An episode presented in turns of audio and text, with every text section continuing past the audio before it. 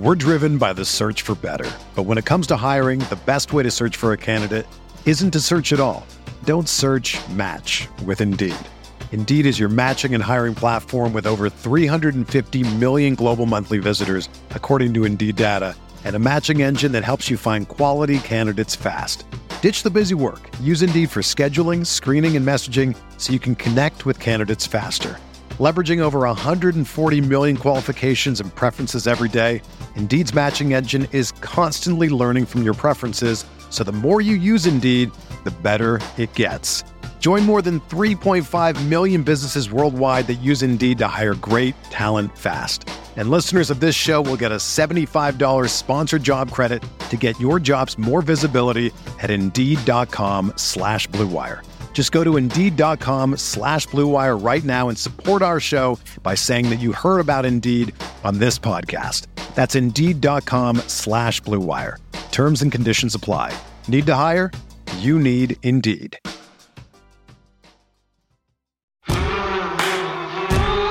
is the Gator Nation Football Podcast with your hosts, Alan Williams and James DiVirgilio. This place is an insane asylum in the swamp! Oh my! Now we know we're just a bunch of average stiffs. Welcome to the Gator Nation Football Podcast. I'm your host, James DiVirgilio, alongside Alan Williams. We are brought to you by MyBookie, and this is what we're going to call a COVID bye week. Alan. Yeah, an unexpected bye week here in the middle of the season where we'll keep pushing all the games back, and we'll see what happens. And technically, it's two bye weeks, but we're here for you. Yeah. Some of you reached out on the various social media outlets and asked us, are, are we going to be podcasting? And of course we are. We're here with you each and every week during the season where we will remain. And there is plenty of good stuff for us to talk about today, and we're going to talk a lot about, in fact, some meta topics. So I think for some of you, you've probably been waiting for, for this kind of podcast. We're going to discuss some coaching strategies, hiring and firing, Uh, what should or shouldn't be done, things we see around the country. What's up with the defenses? Have they gotten better? Uh, what's up with Arkansas in general? We'll discuss those things. As always, if you like the content, like us on Facebook, follow us on Twitter, become a patron on Patreon. And new this week, Alan, you can subscribe to us on YouTube. The Gator Nation Football Podcast is on yeah. YouTube, where we will provide film breakdowns throughout the season. Yeah, let me just give a shout out to James, who spent a lot of time in the last couple of weeks, you know, kind of monkeying around with the stuff on Twitter, trying different things, getting YouTube up and running, getting boned by his iPad. Just a lot of headaches, but the content is really cool. So thanks for working on it, James. Yeah, I'm glad you mentioned the iPad scenario. So I actually had all the A and M footage ready to roll in the middle of last week, and I could not, for reasons I will not go into and discuss, it would not come off my iPad because I had two little memory because Best Buy was sold out of the bigger iPad I needed that day, and things just went in the wrong direction. But not to worry, we got it done and we got it posted. It's sort of a megasode of film. It's like an hour long. So for those of you that haven't seen it yet or don't know about it, because not all of you follow us on Twitter or Facebook or other areas, and that is in fact the best way to get the news from us nowadays. So you should, if I were you and you like the like the show, follow us on something, whether it's Facebook or Twitter, and you can see our latest updates. Definitely subscribe on YouTube. That way you'll always get every new film breakdown video we have. But some people were, were telling me, like, what, have you lost your mind, an hour-long film breakdown? And I said, maybe I have. I don't know. We're, t- we're tinkerers on this podcast, so we put stuff out there. And uh, th- there, there, I suppose, is what we're calling the ways to fix the Florida defense and what's wrong with it, is sort of the title of that YouTube video. So it's got a lot of stuff in there from the A and M game, but really it's a meta study of Grantham in a, in, in a nutshell. All of those things that you see on that podcast have been exhibited in other games, and it is the main reason why uh, you've heard me especially say what I've said. So if you're curious about what some of these plays look like, you're curious about learning about defenses in general, what a cover one, two, three, or four is, how you're supposed to defend, what linebackers do, how you how you line up in the front seven, what a front seven is, that video will go a long way towards teaching you those things sort of as a secondary objective. Okay, without further ado, we of course have some new patrons that we are excited to welcome. Yeah, welcome to aboard. The, the Dono Nation. Coming in with a medium dono is one Laura Beals, better known to Alan and I as Elstew. Yeah, wow, Elstew. The legend of Elstew, right? Man. thankful to have you on the Gator Nation Dono team. What's up, Laura? Yeah, all the way out there in Colorado. Great to great to have you. And then we have Sang Huang, which again, if these names aren't right, write me and tell me. We try our best it. each and every week. Uh, at a large dono level, and then a level up from Andrew Amend, also coming into a large dono, and then a level up from Mark Holcomb coming into a large dono. So three Thank large donos. Appreciate that. Uh, two new Trask donos from some new patrons in Justin Holder and then Deucey Poppy. Welcome aboard. Great to have you. Uh, X L dono, really a, a X L plus dono here from, from Bill Smoke. The X L plus dono category is becoming very popular, by the way. And then we have a brand new category that occurred this week. Sometimes you get to invent your own category if you do enough here. You do. And as a quick refresher on the podcast, because sometimes we don't always say this, the way that the throne works is essentially whoever is contributing the most on Patreon, whether it's a one-time it's a one-time donation or consistently, whatever the highest number is that month, uh, is the king. And the king obviously has been from the beginning, from day one when we started this, Alexander Leventhal, which is a rather remarkable run because people have come and challenged Alexander. Uh, today, the day of our recording, we had an extremely strong challenge coming in with a Heisman bomb, as coined by this donor. A Heisman bomb, which is seven, eleven, and fifteen. So our three Heisman Trophy uh, winners, adding up to three thirty. seven, eleven, fifteen is thirty-three. That's three thirty. That was good enough to make Doctor Matthew Galloway the new king of the Gator Nation Football Podcast Dono Jungle. When this happens, a message is sent to the previous king, in this case, Alexander Leventhal. No amount is said. All that's said is, you have been dethroned. Each and every time this has happened, Sir Alexander Leventhal has responded back with fire and brimstone and immediate dono upgrades. It was not any different this time, Alan. Alexander responded back, immediately bumped up his level. Uh, of, guess, of course, no one knows what that level is but us, but bumped it up, retook the throne. However, however, there has been a major move in the podcast kingdom that we should tell all of you about. So this was often discussed in the beginning, whether we should tell the king immediately or wait until the episode for the king to find out.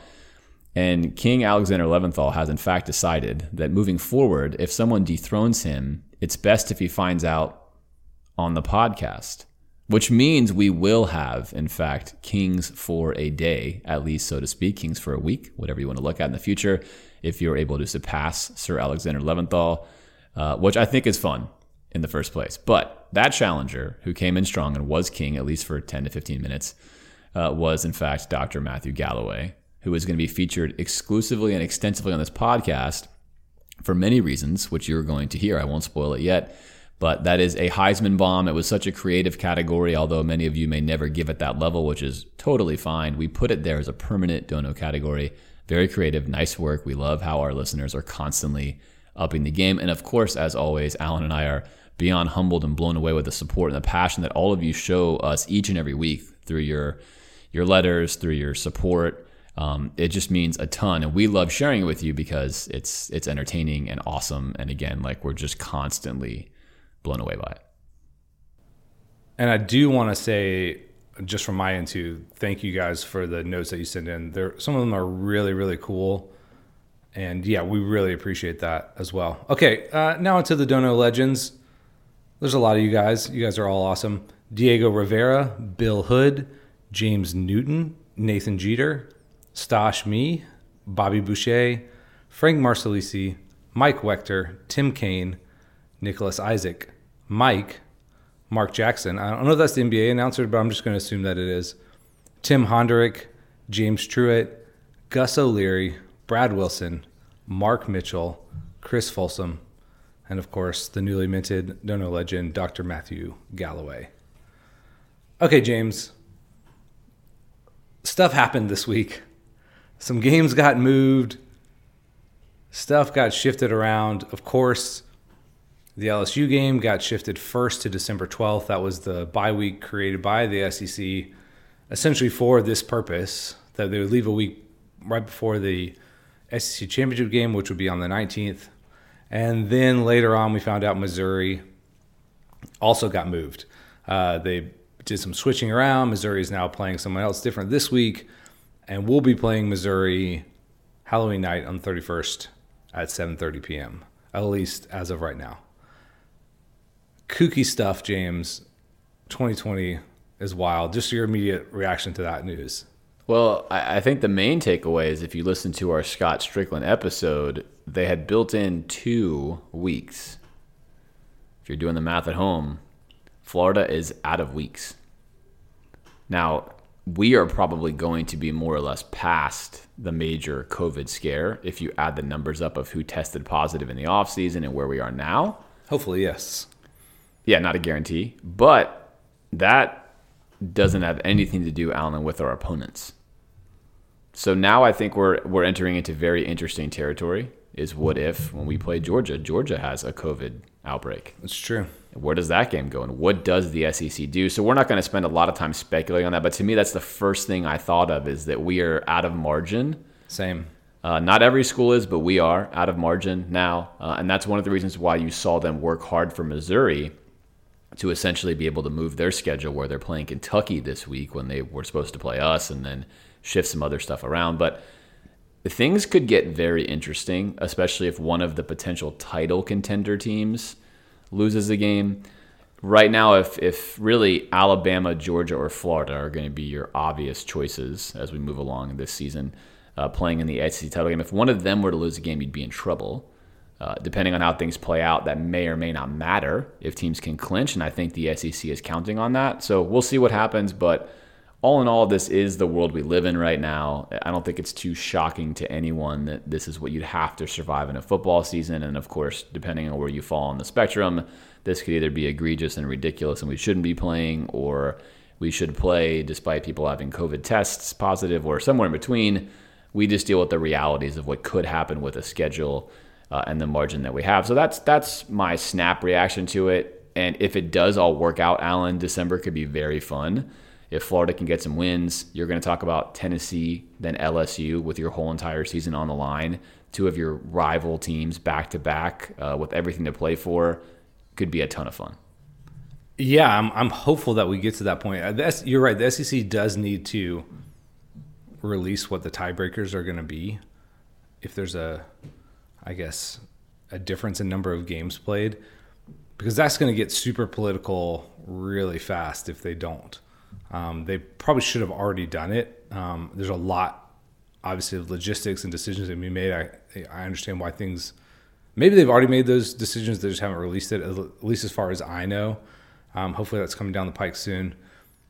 But I think my posture t- towards this season is that I'm grateful for any football that we get and trying not to be too disappointed when we miss stuff. Um Again, there's no fluff really where you're not canceling, you know, Eastern Washington anymore. You're canceling conference games. So hopefully the S E C continues to dodge bullets here. Uh, the Big Ten is the one who I think is going to have a really rough time with this, with some of their protocols they've set in place. Um, yeah, I, I think this is fine. Like schedule-wise, you know, I think I'm glad the S E C prepared for this. Hopefully, like you said, we're not maybe like catching some of the flack of other teams moving through some of what we just went through. Um, I don't know. Uh, I don't want to get too up or too down right now on this because it could all go away really quickly. But I think the S E C and college football in general has done a good job of navigating the circumstances that are put in front of them and the rules that they're having to abide by. It's all you can do. It's all anyone can do. And again, I think we talked about the wisdom of the S E C throughout this process. That's true. And if you were going to play a season, as we had Scott on, it's hard to think that anyone has really done it better than the S E C has. Again, if you were going to play a season, if you find yourself in the camp where you were never going to play no matter what, then fine. You probably think this is a disaster, right? But if you were going to play, the way they built it out, the flexibility they gave themselves, the protocol they put in place, it is all very prudent given that. Whereas I think, like you mentioned, the Big Ten is in such a weird predicament where essentially if one team has a COVID outbreak, that team's going to miss probably three games. And then they don't even have any makeup window time. So keep an eye on what goes on there. Things will be will be interesting. All right, Alan, the big question that everyone seemed to be asking, you're asking, I'm asking is, we got this time off. We're coming off of a of a really ugly, frustrating A and M loss. Is there any way that the extra time benefits Florida? Is this helpful versus playing football games as we would have?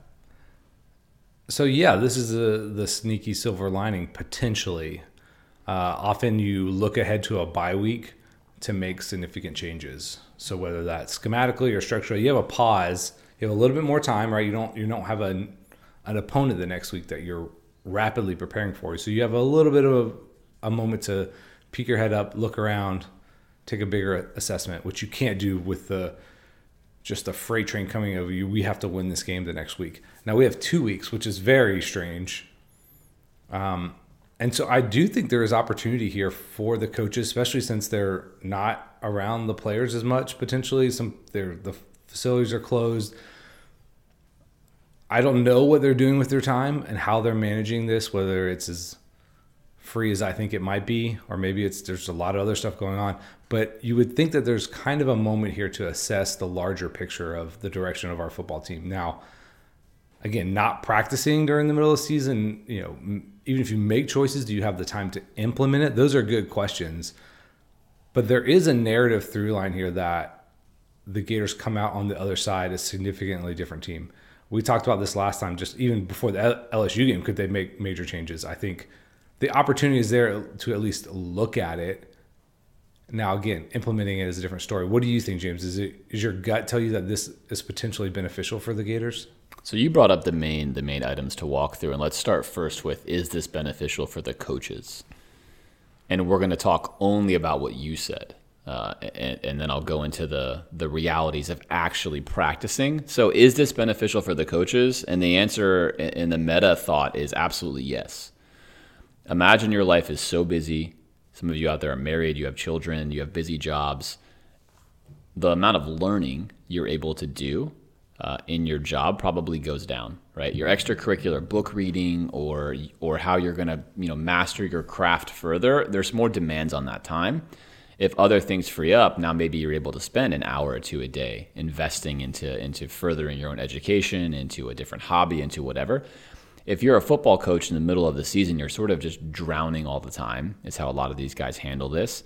And the chance to kind of what, pause, watch all the film from what you've done so far, watch what other people are doing. That's a big blessing. Watch what other schools are doing. Reassess your actual overall strategy, even though you're in the middle of a season, and think, hey, you know what? Maybe we should just scrap this strategy and go to something else.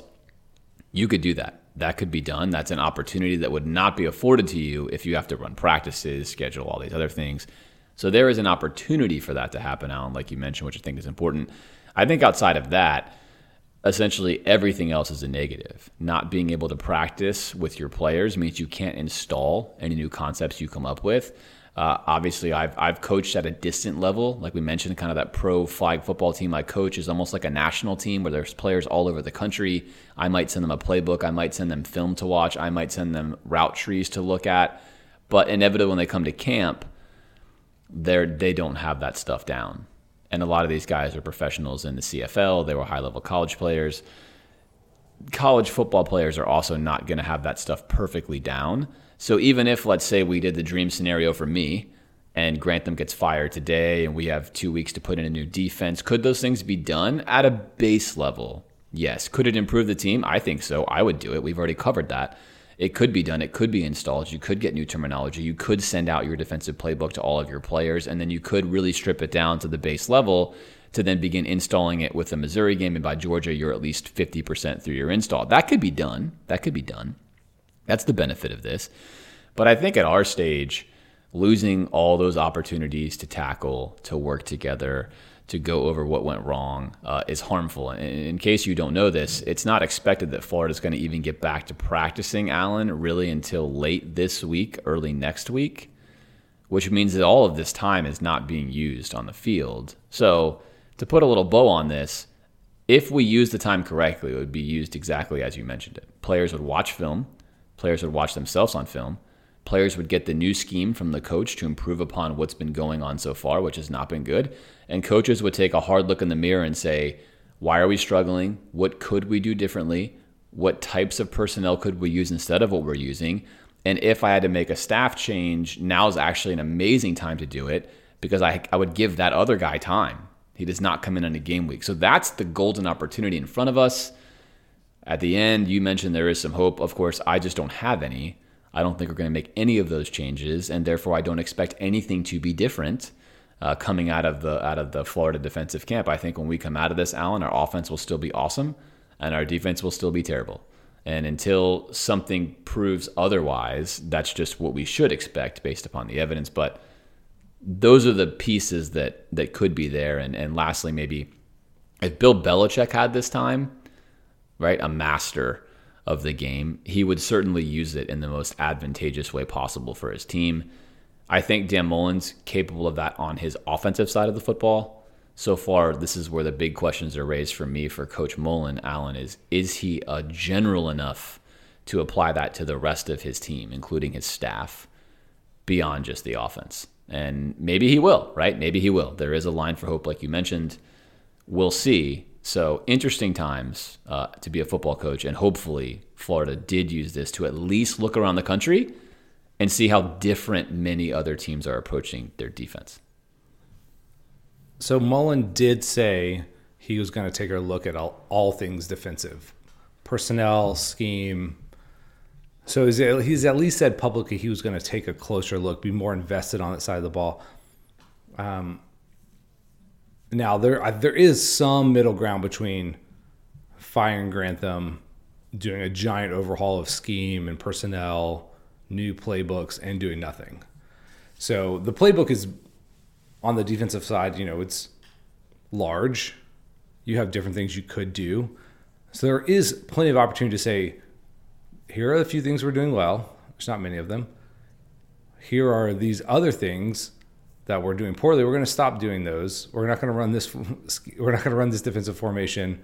We're not going to play with these particular group of players.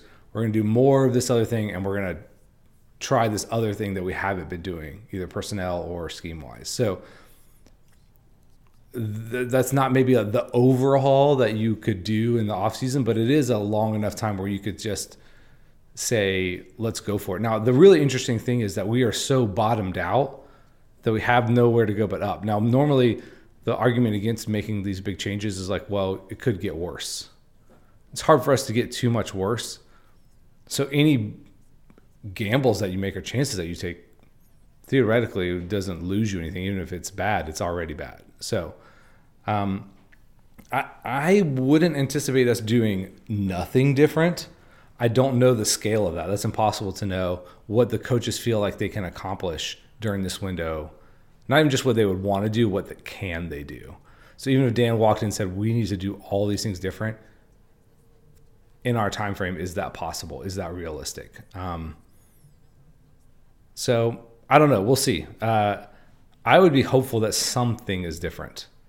It would be very disappointing just to see us have the same personnel running the same schemes against Missouri. Well, that's where I've been. That's been my life under Grantham. And I would expect if anything happens, it'll be the smallest possible change. One guy here, one guy there. You're just not, less of this, like right. You're okay. just not going to see, I think, that's, what that's the, that's needs a very to likely. be done. And that that's likelihood. But like you mentioned, there are possibilities, and that's where some of you get hopeful. And, and if we had a different staff, I would feel differently. I might answer the question differently. It's important to note, I'm not saying that every coach would react this way, but I think everyone that's listened to this pod for a long time knows that once enough data gets put out there on something, I'm going to anchor myself to that hypothesis until something more strongly sure. comes along and overweights it. And right now, that is that is the deal with Grantham, is he does what he does. He does not do things differently. He does not change what's happening. He is very stubborn, like most football coaches are, which brings me to this, Alan. A lot of a lot of scuttlebutt on, on the discussion waves uh, that are you know out there, whether it's social media on Twitter or somewhere else, or your, the water cooler, or your family or your friends, is that it's it's harmful or you can't fire a coach during the season. Uh, there's some protective measure that exists around firing a coach, and that's bad for your team. So, what do you think about that? Is this true? How do you feel about that? Would you fire a coach midseason if you're a head coach? Is there a circumstance where you would do this? Or are you a type of guy who would always finish the season with your coaches? I, I would do it, but it'd have to be extreme. Certainly I would do it. Um, if I thought ultimate, especially for personal or moral failure or just something that you feel like you have to remove a person culturally from your team, I would be more quick to do that than competence. Um, this is hard because there is a case to be made for sticking with your person, you know, making improvements. The downside is really great in switching. If you're in more conservative nature, that that avenue appeals to you, right? What you would lose is potentially more than what you would gain. Uh, there's also just tough stuff when you fire people. That family's got to pick up and move. You're saying to that guy's kids, you're not going to school here anymore. The assistant coaches that kind of travel with that guy, you're all leaving town. You got to put your homes up for sale. There's real personal things in this too that I think sometimes outweigh some of the tactical measures. So you don't want to be blind to those realities and those circumstances.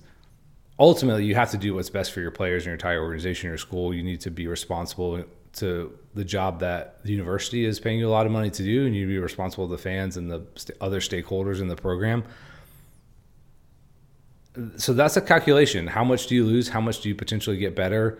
Um, man, it's tough. I mean, you know, Nick Saban fired Lane Kiffin right before the national title game, because he felt like potentially the pros outweighed the cons, I'm sure. Did they? They lost that game.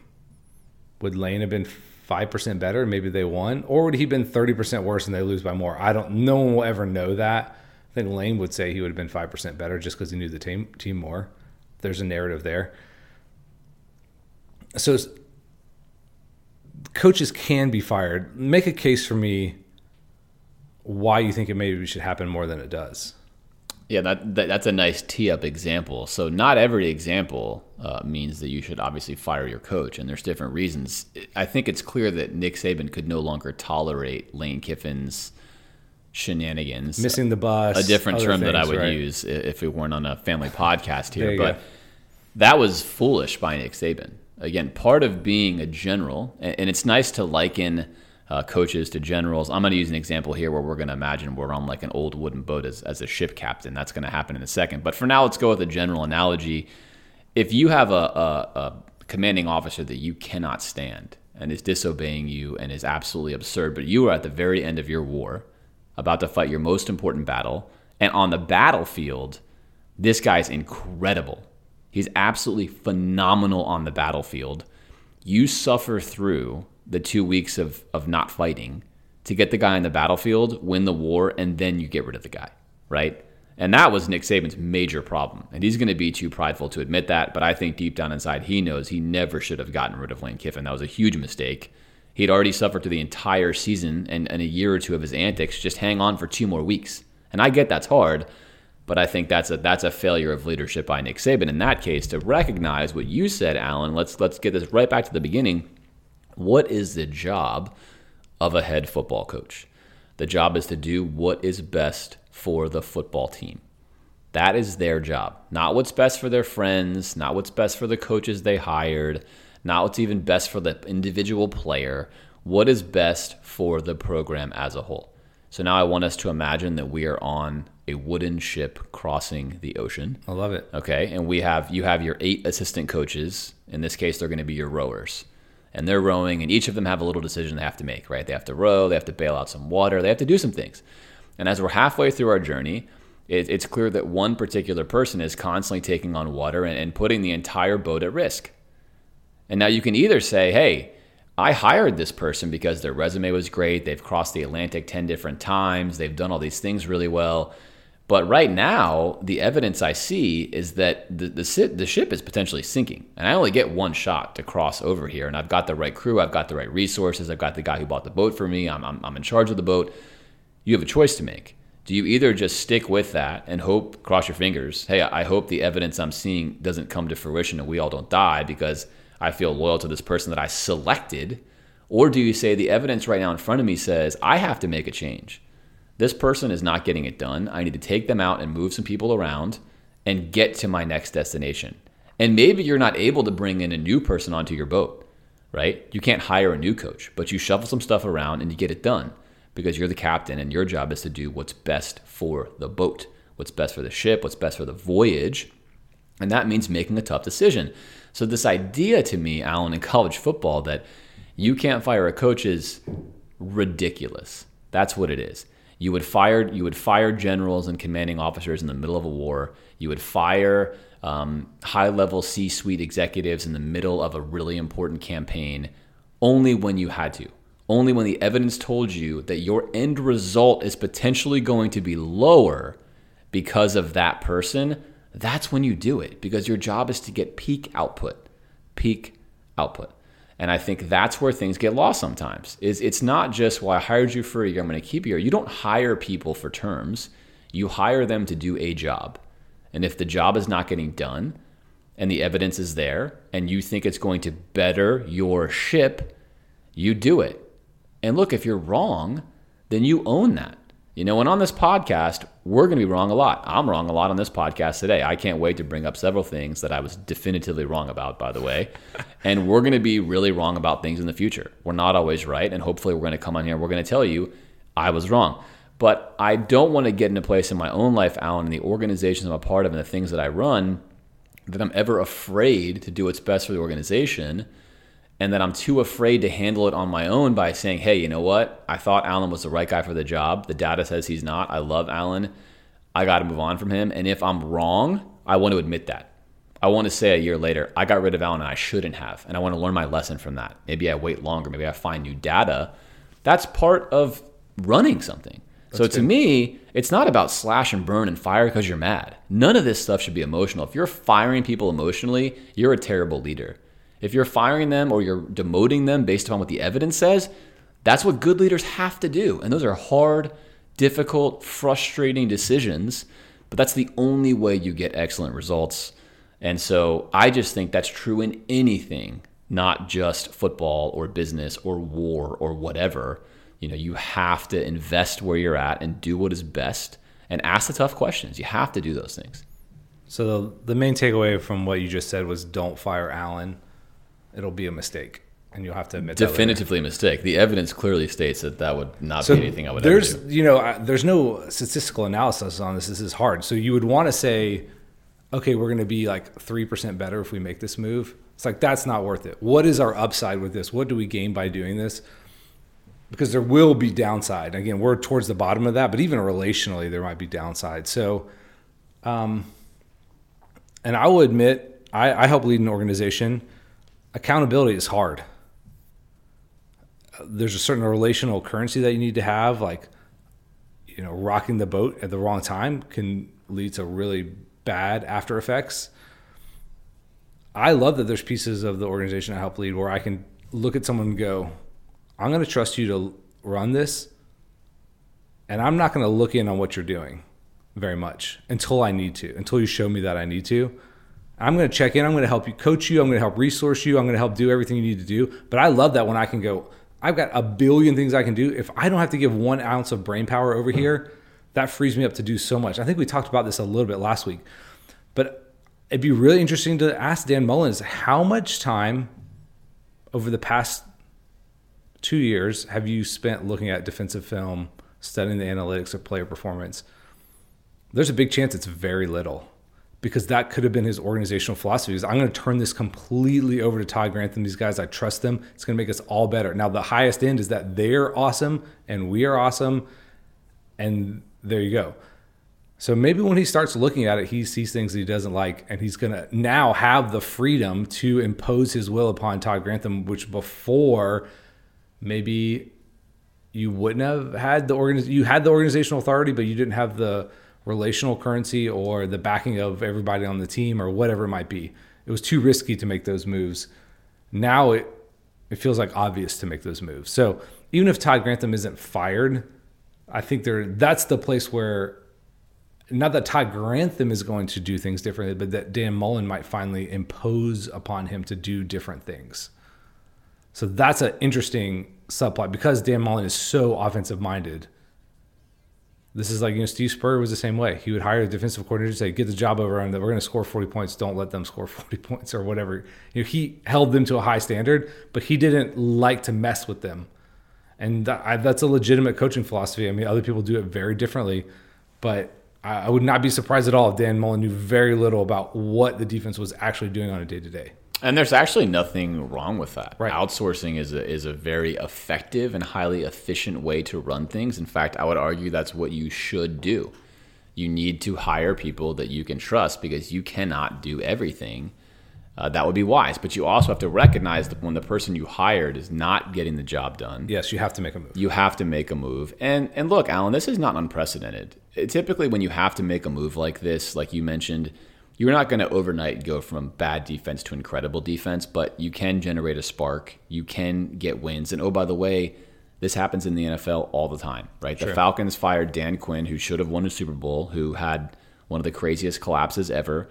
Uh, Dan Quinn, I think, still is a good coach in some regards, but his voice was lost in that locker room last year, and they should have gotten rid of him. And yes, the players love him, but again, good leadership is not always about being loved. The results weren't there. The downward trend was there. They hadn't given a perfect team. I'm not going to spend a lot of time looking into the Falcons, but point is, in comes Raheem Morris, who was a disaster as the coach of the Bucs, and they go and they they crush the Vikings on Sunday.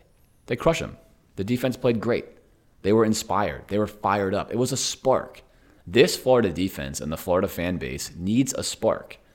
And Grantham, not only, in my opinion, is culpable, you would get a huge spark by taking away the guy that most people attribute the failure to. And the only reason, Alan, that you would keep a guy, if all of the, the masses were calling for his head, would be because you did have the data to suggest that they should stay. And that's wise. I never in a million years would advocate that you should do things because the average person is telling you that you should. True. But I'm going to always tell you to do something. If you're sitting in your room, in your office, and you're Dan Mullen, and you're looking around thinking, here's the evidence against Grantham in my defense, and here's the evidence for him. And if the current evidence, I don't care what happened fifteen years ago. Football is an ever-evolving, changing game. If the current evidence is not strongly in favor of that guy, you've got a serious problem. And I think that's the case now. And I think Dan maybe is even aware of that right now, Alan. But does he recognize that the best thing to do now is to is to have this spark, is to give his players new energy, is to give the Gator fans new hope, is to change the narrative of the season? Because right now, everyone, for the most part, me, most other people, the players even, are sort of waiting for the inevitable to happen. Defense is still going to suck. We're going to lose to Georgia. We're going to blow some other game. We're not good enough. Whereas if you fire Grantham today, oddly enough, everyone has this new hope, probably too optimistic, but it's there and it's real. And that actually does change your team culture.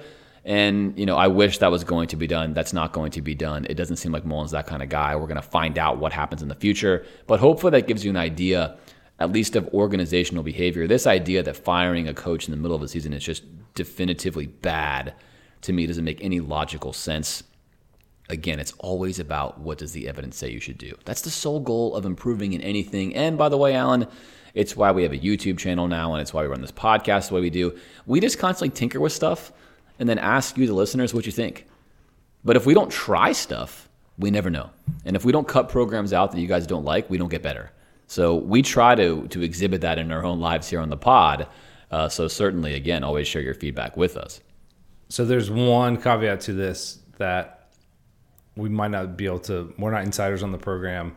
Does Dan Mullen have the actual freedom to fire Todd Grantham financially?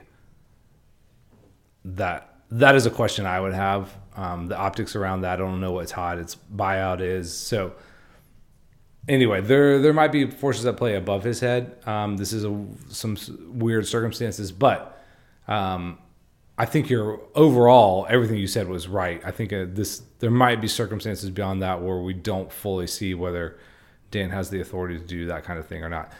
All right, let's talk about Dan Mullen himself.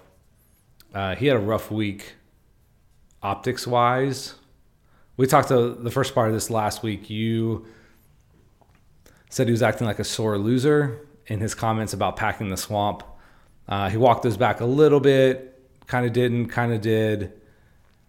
There's the you know COVID breakout on the team, and then Dan Mullen himself gets COVID now. I don't think either of those last two things are related to the first. The first one did not cause the second two, but he definitely got dumped on in social media and across the internet this week.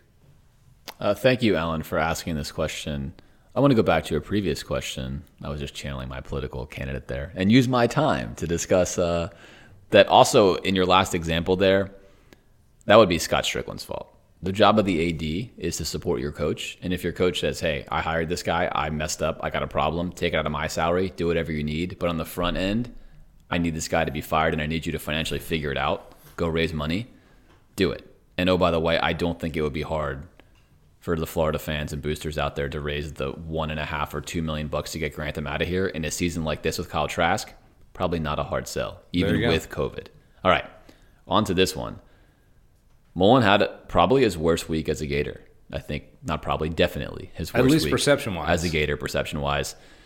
He said some things he should not have said. Then he didn't really walk them back right away because he was stuck in the mud on his opinion. Um, and had he just handled it differently, it would have been fine. Right? Like, yeah, in Florida, the governor has allowed there to be a full stadium if people want to do it. But Mullen knows darn well that the University of Florida is not going to follow the state of Florida because we're going to follow what Stanford and Virginia and North Carolina and Harvard and Yale do because we hold ourselves in that kind of category. He already knows that. So to go in the public and voice that is silly. To do it after you lose is silly. To kind of stick with it is silly. And then unfortunately for Mullen, for him to get COVID, for a large majority of his team to get COVID, for games to be canceled and shuffled around. That's about the worst look that you can have. It looks insensitive. It looks childish. It looks like he's jumping the gun. He's out of touch with what's actually happening. Do I think all of those things are actually true?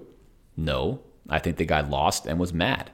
Made a comment, and then like most of us out there, if you're being really honest with yourself, me included, you anchor to your opinion, you stick with it, you know it deep down inside, you should admit you were wrong, but you don't want to admit you're wrong, so you just kind of keep walking down the path of, well, I meant this, or well, I meant that. And here we are.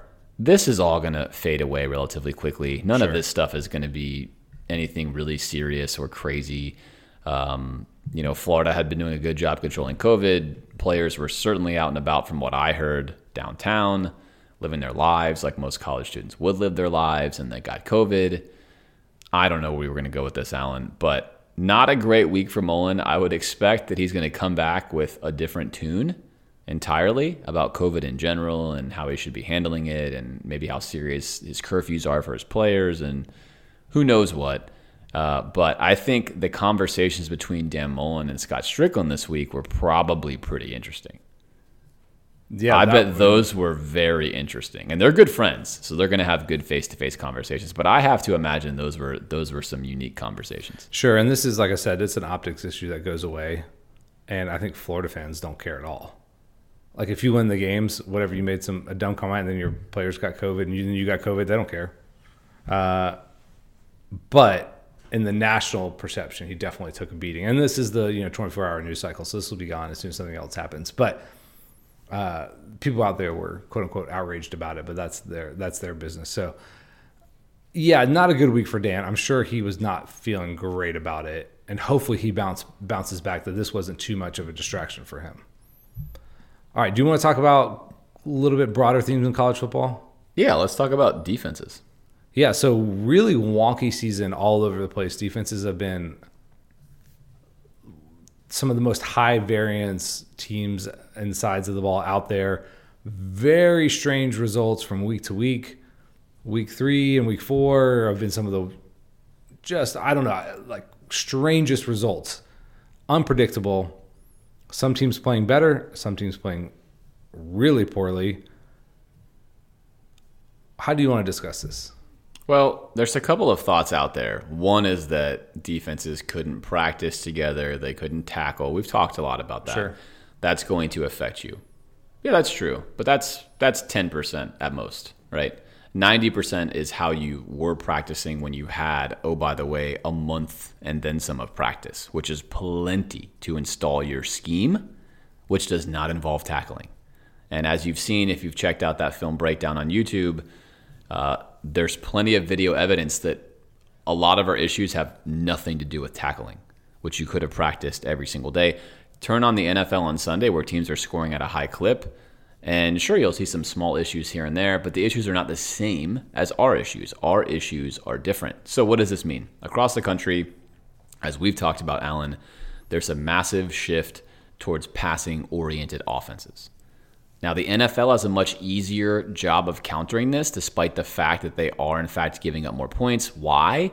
Because the majority of their linebackers and secondary players are capable of playing coverage, either man-to-man or in zone. Okay, college, this is just not the case. On a college football team, even with a lot of four stars, a lot of your guys are probably only good at one or the other. They can either play man or they can play zone. They probably can't play both. They can either rush the passer or they can cover. They can either stop the run or they can stop the pass, right? That's True. Why it's way different. So what's happening now is these college units are getting exposed to a much higher level. The ones that are not responding intelligently with their scheme are getting eviscerated. Nick Saban's defense, which I want to talk about, which we talked about this before, I think was awesome ten to twelve years ago, needs to make some changes. Teams are taking advantage of their pattern matching. And if you don't know what pattern matching is, if you're playing uh, a man or a zone on, on the, and the ball is snapped, if Alan and I am on the corner and Alan's my, my slot nickel right next to me, uh, I may only guard my guy if he runs a certain set of routes. And if the guy in front of me runs a quick slant route where he just takes two or three steps and goes across the field, I let him go to Allen, and then I theoretically pick up Allen's man. Well, if you're thinking ahead on this already, if I'm an offensive coordinator and I know that you like to pattern match on defense, then what do I do? I run a route combination that blows up your pattern matching. It's really confusing for the defenders. And that's exactly what happened if you watch the Alabama-Georgia game. In fact, that did happen. Georgia hit them twice on deep plays where they blew up their pattern matching, and Alabama hit Georgia where they blew up their pattern matching, which is pretty entertaining. The N F L will rarely do pattern matching for this reason. Now, there are certain parts in the field where it's smart to do it on, but they will do it far less often because it's too dangerous. N F L route runners are much better than college route runners, but even in college, it's way too dangerous. It slows down the defender. It creates huge busts in the secondary. This worked much better when offenses were not throwing the ball thirty-eight times a game and purposely running routes to put your defenders in conflict. So that's a little bit of a glimpse into the beauty of football in general, Alan. So a lot of that's going on. Uh, but in general, what do we see? What do we see with defenses? Well, one, they are going to get better as the season goes on because players are going to get better at just executing the base plan. I want to give you Alabama as the example. At halftime, Nick Saban said, our execution has not been good enough. Our scheme is fine. We're not going to make any changes. We feel good. In that first half, Georgia was twelve of twenty-five through the air for one hundred seventy-seven yards, two touchdowns, and one pick for a passer rating of eighty-one. Not really a great half, but not a bad half, right? In the second half, Bama really didn't change anything. Their scheme didn't change. Their back end didn't change. Their personnel didn't change. Yet Georgia was six of fifteen for ninety-two yards with two interceptions and a passer rating of twenty-one. So that's an example of a defense got burned against Ole Miss because I think they need to change their scheme some. Comes into Georgia with a good plan and a good scheme. Struggles in the first half to make plays. That's okay. That's going to happen. Then basically shuts Georgia out for the rest of the entire football game doing the same thing. That is what you would expect to see as the season goes on. From the better defenses. From the better defenses. They're getting more time together. They are going to clean up their execution. That's that's a lot of it. Now I'm going to give you the flip side. Let's talk about Arkansas. Yeah, wild. Arkansas, one of the worst defenses in all of college football last year. One of the worst football teams in all of college football last year. In one quick season, I remarked on Saturday, Alan, it's the greatest coaching turnaround I have ever seen in my life. At any program at a top level ever. Now, this does not mean that they're trending to win a national title, but it is the single fastest and greatest turnaround. I, they are so sound. If you watch them on film, on offense and defense, it is truly remarkable how quickly they've done this, and they did it with COVID, right?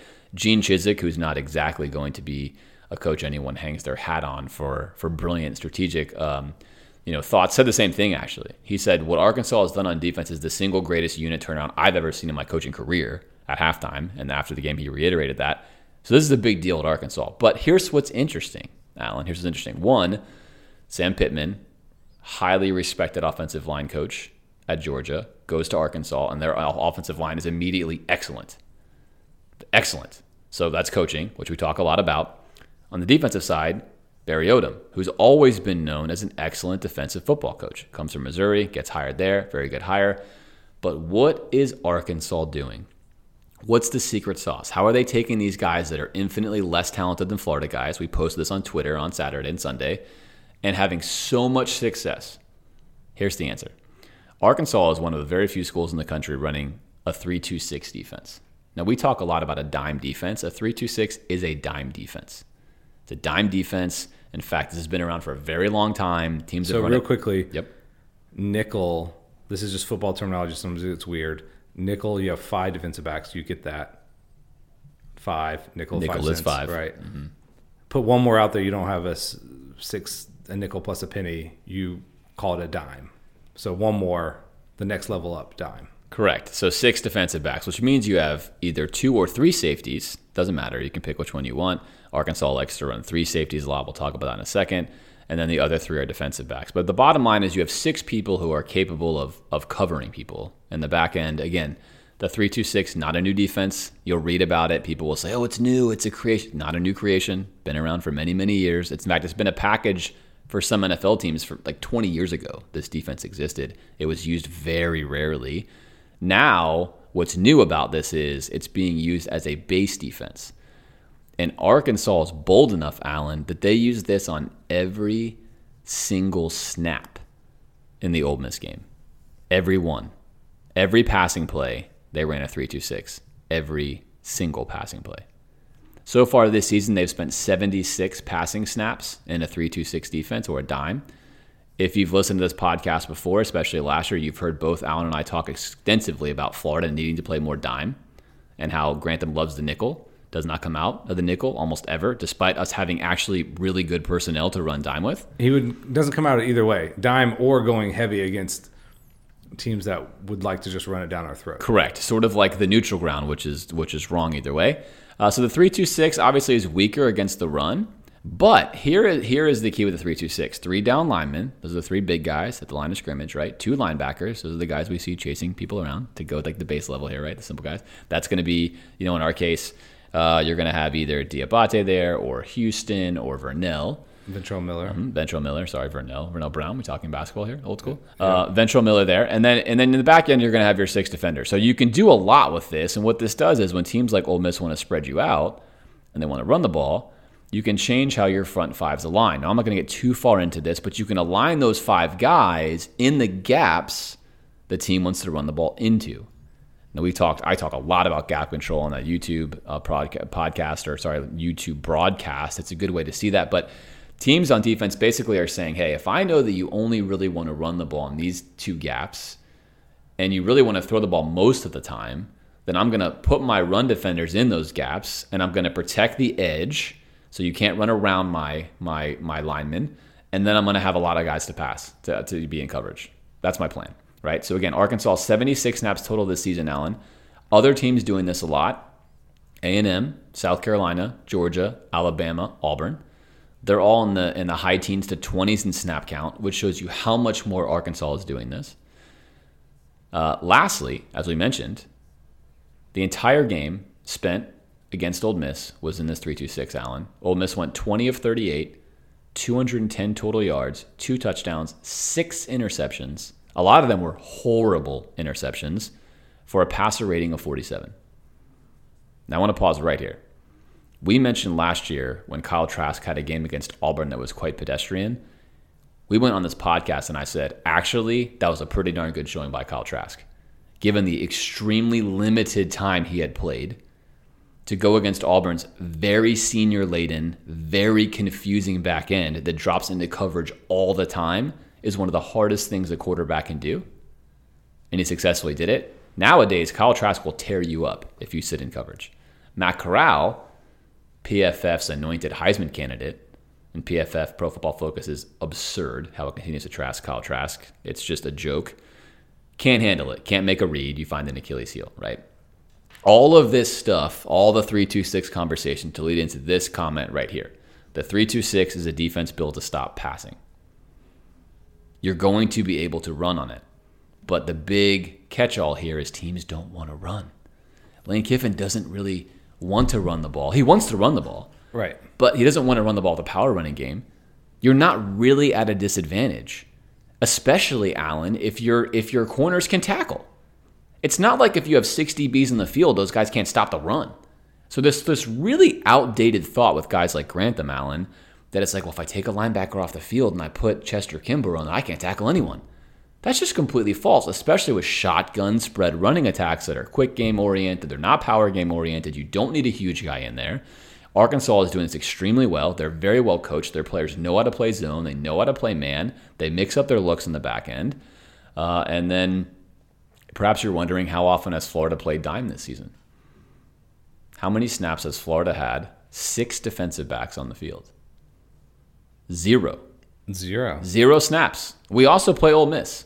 Now, Arkansas, the entire game, lesser talent than we have, lesser cover guys than we have, the entire game, destroy Ole Miss. What do we do? Zero snaps. Now, this is where football coaching comes in so heavily, and it's why on this podcast we're constantly trying to implore you to think about the game at a different level than just football coaches know best because they coach. There's different ways to stop offenses.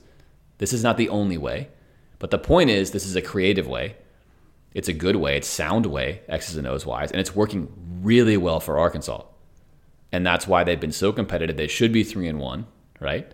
And in fact, most of the young D Cs I like employ a lot of three two six, and some of the best ones do too. You know who used this a lot last year and the years before, Alan? Is Dave Aranda at L S U. The three two six is a defense they frequently used to stop heavy spread passing teams. This is not a new concept, not a new concept, but it is to some coordinators. So there's my long, however long that was, I don't know, ten-minute defensive rant on this, but Arkansas, extremely impressive, extremely well-coached, doing a lot more with less talent. But most of it has to do with waking up to the realities of football in twenty twenty and getting your guys to buy into the fact that this is how we play defense now against most of the teams we face, especially the teams like Mississippi. So this is an interesting narrative on Arkansas. I mean, part of it is the freedom to, hey, this is what we can do. We might not even be able to play the other style potentially if we had to. I love that they're leaning into their potential advantages and using their roster better. And, you know, there's a certain percentage, I'm sure, of just player buy-in and things like that, but they're doing what's helpful now. Again, we played Ole Miss week one. They got to play in week four. Um, but if you want to play that little game, when we played Texas A and M, they're not a new team or a new staff. Uh, you spelled exactly what they want to do, and that's what they went out and did. So um, it's interesting. I mean, the best defenses would be able to stop you whatever you want to do. If you wanted to load up heavy and run it, if you're old school Brett Bielema, Arkansas, and you basically recruit an entire team to play only a three two six and you don't know how to play anything else, they're just going to run it on you forever, and you will never be able to stop them. The best team, the best defenses will to be able to match you whatever you want to do. That's exceptionally hard to do, especially at the college level. You have to give away certain advantages in certain places. Now, yeah, and that's why a team like who play the triple option, no one sees that. They come in and they catch some people because they're not ready for it, because they're built to stop not the triple option. They're built to stop other things. So, uh, you know, kudos to the Arkansas staff. I think getting any kind of a competitive nature, not just winning games in conference, I think would have been a, you know, a step forward for them. But they look great so far. They're one of the stories of the season so far. So let's walk through just really quickly some of the top defenses against the pass this season. Really, since this guy's been at this school, Alan, they've been in the top three or four. But Luke Fickell of Cincinnati, they're number one right now in pass defense, and they've been consistently that way. The number ninth ranked overall Cincinnati yeah. Bearcats. Very solid on defense. Uh, really, no matter who they play, even when they play the teams that are much better than them, they're still sound on defense, right? They just lose out athletically. Uh, other schools on there, App State second. I expect that to fade away. They've lost the coach that made them that way. They have a new coach this year. But Clemson, number three, not surprisingly. Oh, by the way, Brett Venables likes to run a three two six and frequently employs it when he plays teams that run spread offenses. Uh, not a new concept. Arkansas is fourth on this list. Remarkable, Alan. They're fourth on this list. The way I've sorted this is by passer rating, opponent passer rating. Just absolutely incredible. Arkansas has faced Ole Miss. They faced Georgia, right? They faced uh, they faced teams here that obviously can move the ball down the field. They faced Mississippi State, a team that, you know, Mike Leach, the air raid. A lot of good work here. Fifth, we have U A B. I'll talk more about that in a second. Then you have teams like Air Force and West Virginia. West Virginia has long used a three two six and a three three five and some other funky defenses because they struggle to recruit bigger linemen. Baylor, we mentioned, the aforementioned Dave Aranda at L S U likes to use that, right? Top ten pass defense. Then Tulsa, who's been fantastic on D, and Kentucky, number ten. So all of those schools we mentioned there, in fact, do feature uh, heavy dime packages against the pass. But why do I mention all of them? We've been getting asked a lot, Alan, for defensive coordinator targets. And the ones that I like, and I'm going to put, I'll put Dan Quinn on here just because I don't think Dan Quinn's coming back to college.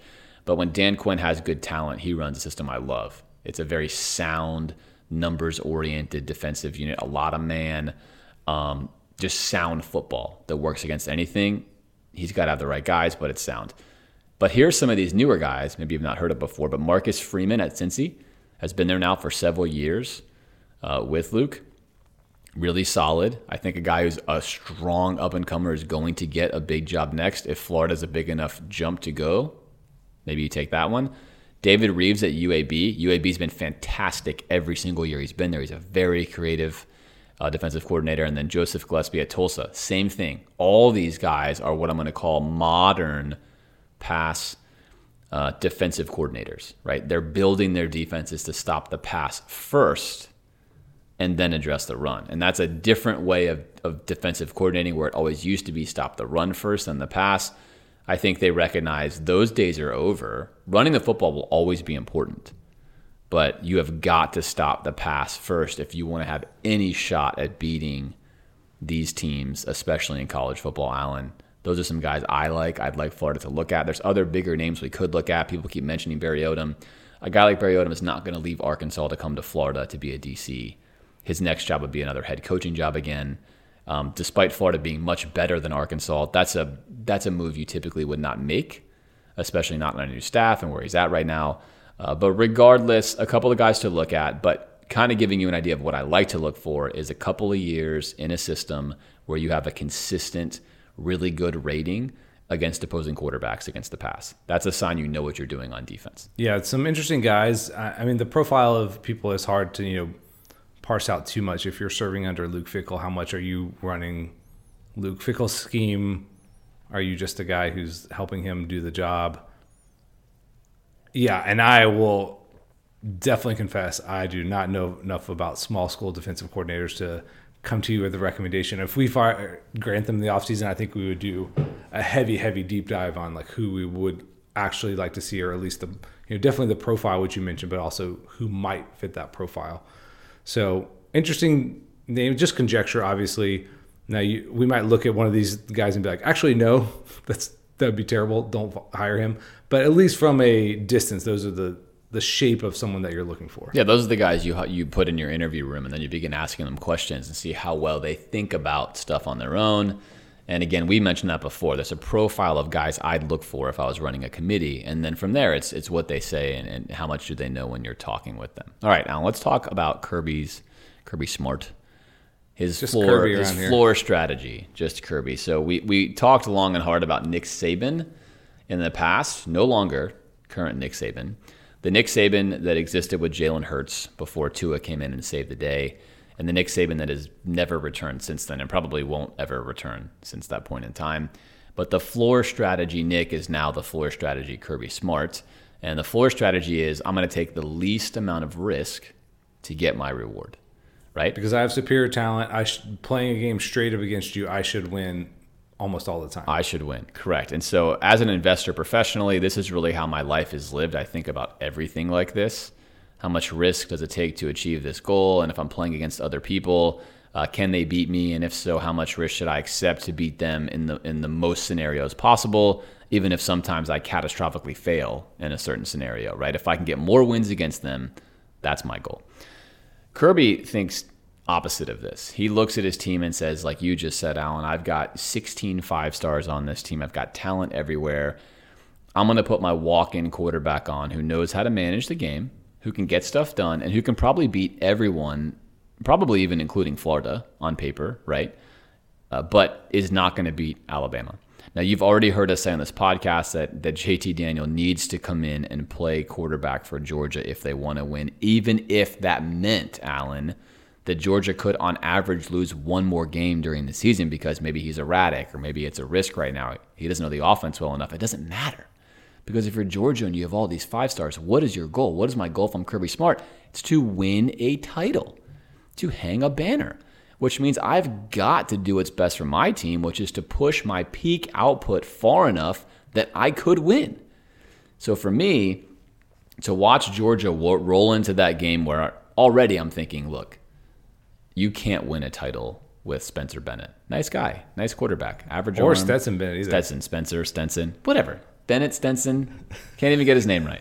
But nice guy, right? Way overachieving. This is taking nothing away from him. Right. But you're not going to beat Clemson, Ohio State, or Alabama with him at quarterback. You're just not going to do it. I think the days of that are over. You're thinking like the Coker-led Bama teams, like a guy who's decent but is not going to wow you. I don't think you can get away with that right now. It's not going to happen. And and you have to know this. This is a sign of being a good leader and a good coach. And with all that being said, what does that mean? That means they need to be playing the guy who can get it done for them and probably could lose a game to a lesser team. But what is the goal here? So to me, Georgia just wasted one or two weeks where they should have put in a different guy, should have put in Daniels. And they, they could have – is it Daniel or J T Daniels? I always want to say J T Daniel. I think it's. But now that I'm saying on the podcast, I'm questioning myself. He's multiple J D. Yeah, he's Daniels, right? Sometimes you get. By the way, when you have your own podcast, you think you know people's names really well, and then you're about to say it, and something in your brain triggers and says, "Is it Daniel or Daniels?" I don't want to sound like an idiot, but J T Daniels. And if we're wrong, then I'll eat it afterwards. But regardless, he needs to be the quarterback. He should have been the quarterback. What happened on Saturday to me was an obvious outcome. Uh, with a guy who who just wasn't going to get it done. And now I'm curious, Alan, genuinely, to see what Kirby does. Because Kirby has a different problem than we have. We've got a defensive problem. They've got a quarterback problem. Does Kirby right the ship and do what's necessary to get his team to the next level? Or does he just hang on and hope that maybe the next time he plays Bama, his very tiny low margin for winning will somehow work? What does he do? Again, a wise coach says, I that ship already sailed. This guy can't beat Bama. I have to try someone else. The hard-headed, stubborn coach says, ah, we'll just block and tackle better next time, and we'll beat him. So this is interesting. You, you know, he basically played Jake Fromm over Justin Fields. Now, at that point, it could have been better. Fromm was having a good year, but in the system that they were running, recruiting a guy like Justin Fields, is that ever really going to work for them? Lots of questions around that. They did do something interesting. They played the guy, Dwan Mathis, in week one. And he looked so bad against Arkansas. Now, in hindsight, maybe not as bad to struggle against Arkansas. Lots of other guys have done that. But they moved away from him quickly and put in a guy who was going to be competent at least. And like you said, I actually love Stetson Bennett's story. I love that he's a Georgia lifer. He's a walk-on. He's been playing in big games. And he's, you know, if you were – we talk about these guys who are walk-ons – I mean, he looks tiny out there, but if you were to like know him in real life, you're like, this guy is the best athlete any of us know. He's unreal, right? But he's just not big enough, strong enough, you know, enough of a physical specimen to play at that high level and win against the best of the best competition. So that's nothing against him, like you said. Um, I don't know. This is going to be fascinating. I, so, you know, J T Daniels is the boogeyman, right? Is he healthy? Is his knee back? Um, I think you look at that Bama result and go, it's worth finding out. Absolutely. If he if he trots out Stetson Bennett again and again, if J T Daniels is healthy, that raises like red flags for me if I'm a Georgia fan. Now coming into the and they have the margin of error for this game though. This Bama game doesn't actually m- mean anything theoretically. If they win the rest of the games, they get another shot at it. If they beat Bama, they're fine. So maybe you run him out there and you're like, I think we can win with them. Obviously, that's not going to be the case this year. So very interesting to see what they do moving forward. Yeah, and coaches do this all the time. And, and to put a bow on this one, it, it's one of the main reasons why when, when Dabo Sweeney benched Kelly Bryant, yeah, we went it. on this podcast and said that was a heroic move. And the way that he handled it was incredible. He handled it really well. The comments he made about it I thought were really good. We've talked about it before. We've covered it before, but that ultimately won them a national title. There's no doubt in my mind it did. And that was not an easy decision, Alan. And again, I think coaches often fear too much the low side. But let's look at it this way. If you have a team of so many five-star athletes and so many baller players, then put the slightly more volatile guy in there because you should be able to survive his bad games. Look at it that way. And then when you get one of his good games and he's hot, now you can beat anybody. You have to look at it that way. You just have to. And I see a lot of coaches not doing that, and it drives me absolutely crazy. It is Coaching Corner time. This week's Coaching Corner is brought to you by Galloway Orthopedic. We mentioned that that uh, our new our new friend, the Heisman bomber himself, Doctor Galloway, is going to be featured. But Galloway Orthopedics is located in Tampa, Florida, provides compassionate, effective care, and offers a full range of orthopedic treatment options.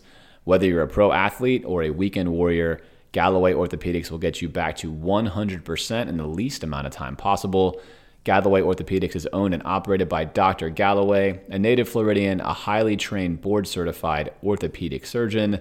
He obtained all of his degrees from U F, undergrad med school included, Allen, with honors, and trained at U F Shands for his orthopedic residency, working with Doctor Indelcato, who is the former U F team physician. And he was, in fact, uh, Doctor Galloway, one of the team physicians for the Gators, including the oh eight National Championship squad.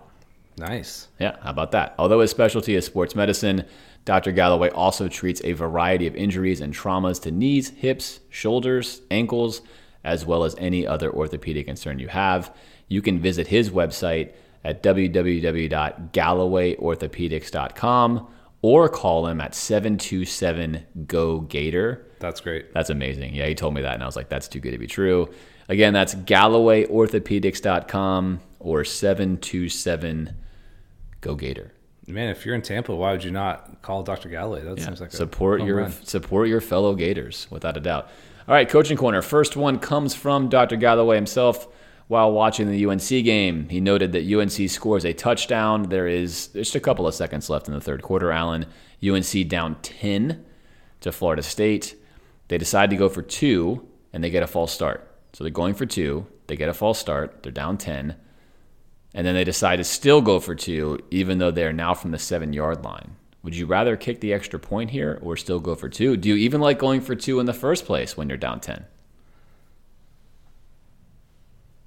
Yeah, the, this is maybe too early in the game for me to move towards some of these kind of maneuvers. I think I would have taken the extra point for sure. I like that. Real confident, quick answer. This is this is a tricky one. This is a good one. Let's start with the obvious. Okay, well, if I go for two, then I get within one score, and I'm down eight. And on the surface, that looks like that fits my own always get yourself within one score, but there's a problem with this one. There's a problem with this one. Tell you have me. to look at the other end, too. All right, so let's say that we don't get it. Yes. We're down ten, and Florida State scores a touchdown. What happens? We're down three scores. Yes. Because they're up seventeen. Exactly. Right? So when you're looking at the rule of two scores, you got to look at both ends of it. Or you look at the fact that you don't have enough time left. So with an entire fourth quarter left, if you're U N C, you sort of expect you are the better team. You expect your comeback is going to continue. You don't want to put yourself in a situation where you can actually wind up being down three scores if Florida State scores one more time just to get yourself within eight points. Because, again, eight points, you still have to get that two-point conversion. Therefore, once you get moved back, even if you had a play you really liked going for two with, you certainly don't want to do it now because no team actually has a two-point play from the seven-yard line. Now you're just running a regular play. That's a foolish decision. They should have just gone out there, taken their extra point, been down nine, and gone in that direction. Yeah, I think I'm very much on record being in favor of not consulting that chart and thinking about that until the late stages of the game because you don't know what's going to happen. You don't know how many weird things are going to go on where if you have just – teams get this in themselves in this scenario all the time. Or if they looked back, it's like if you just would have kicked the extra points, you'd be winning. You said if you keep chasing, you go for two, and you have to go for two, you have to go for two, and you put yourself in a really bad situation. Or if you just would have stayed the course, the math didn't matter at that point because, like you said, there's too many variables. So that that is definitely would be my coaching philosophy is not to like think about it so precisely. Like in the first quarter, you're not thinking like, oh man, I got to do this thing to get myself in these numbers. You're just going to let the game play out. Yeah, and either mathematically, either way, like go for two every time or kick the extra point every time. Both of those can be fine, pure strategies. But it's when people do the kick the extra point ninety-five percent of the time and go for two five percent of the time. And when I go for two five percent of the time, it's on a whim. That's when you put yourself in really bad tactical land. So I think that's what happened here. Uh, again, you can make arguments for it. But most importantly, when you're looking and you're watching football on the weekends, pay attention to the backside That's of that point. Score, especially in high-scoring games. Okay, second one. This one's really interesting, Alan. Danny Kent brings it to us on Twitter. Uh, the Tennessee Titans were down in their game against Houston, thirty to twenty-nine. There's three minutes and thirty seconds left. Houston is driving on their twenty-five-yard line. It is second down and one. Clock is running. Second down and one.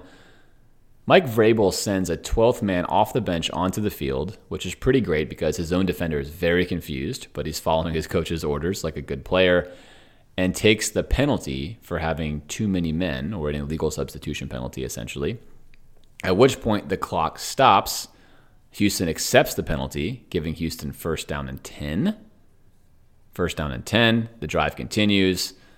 Eventually, the Tennessee Titans would win in overtime.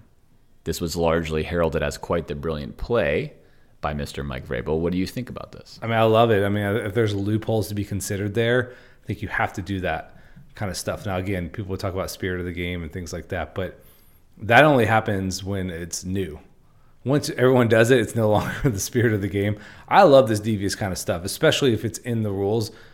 Make them change it. If if it's to your advantage, it's not going to get anybody hurt or be like, you know, devious or something like that. This is the kind of like stuff that coaches are running every single scenario. It's like, if we ever, this is very specific, obviously, for this to work, but I love that kind of thinking. Oh yeah. The United States exists because of guerrilla warfare, right? Had we fought, had we fought the British lining up in a field, we would have gotten eviscerated.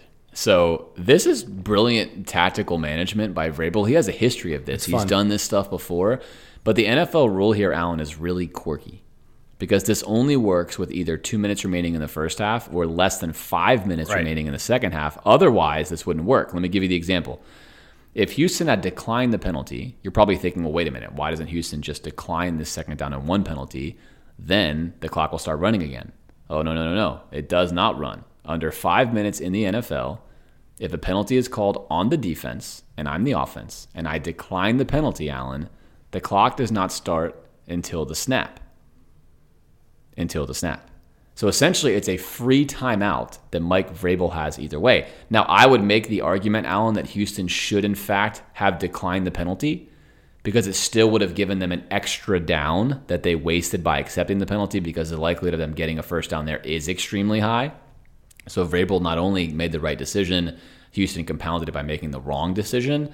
Uh, he sort of Jedi mind tricked them with this yeah, one. Yeah, it's hard to know. You're probably not anticipating those. You're not ready that. for that. But this actually happens in flag football all the time, which is why it's funny. We talk a lot about flag football. It's, it's a passing game only. It's very strategic. But this stuff will go on a lot, where people will attempt to jump off sides or do things. And to your point, Alan, they eventually did change the rules to where you could no longer take advantage of those situations. And this will happen in the N F L as well. They'll look at this and they will just write the rule that says, hey, if the offense chooses to decline a penalty with under five minutes and, you know, whatever the scenario is, they can opt whether to run the clock or not. Right. And the problem will be solved. But I love it. I mean, it, this is the crazy part, Alan. The, stat- the statisticians went and looked at this.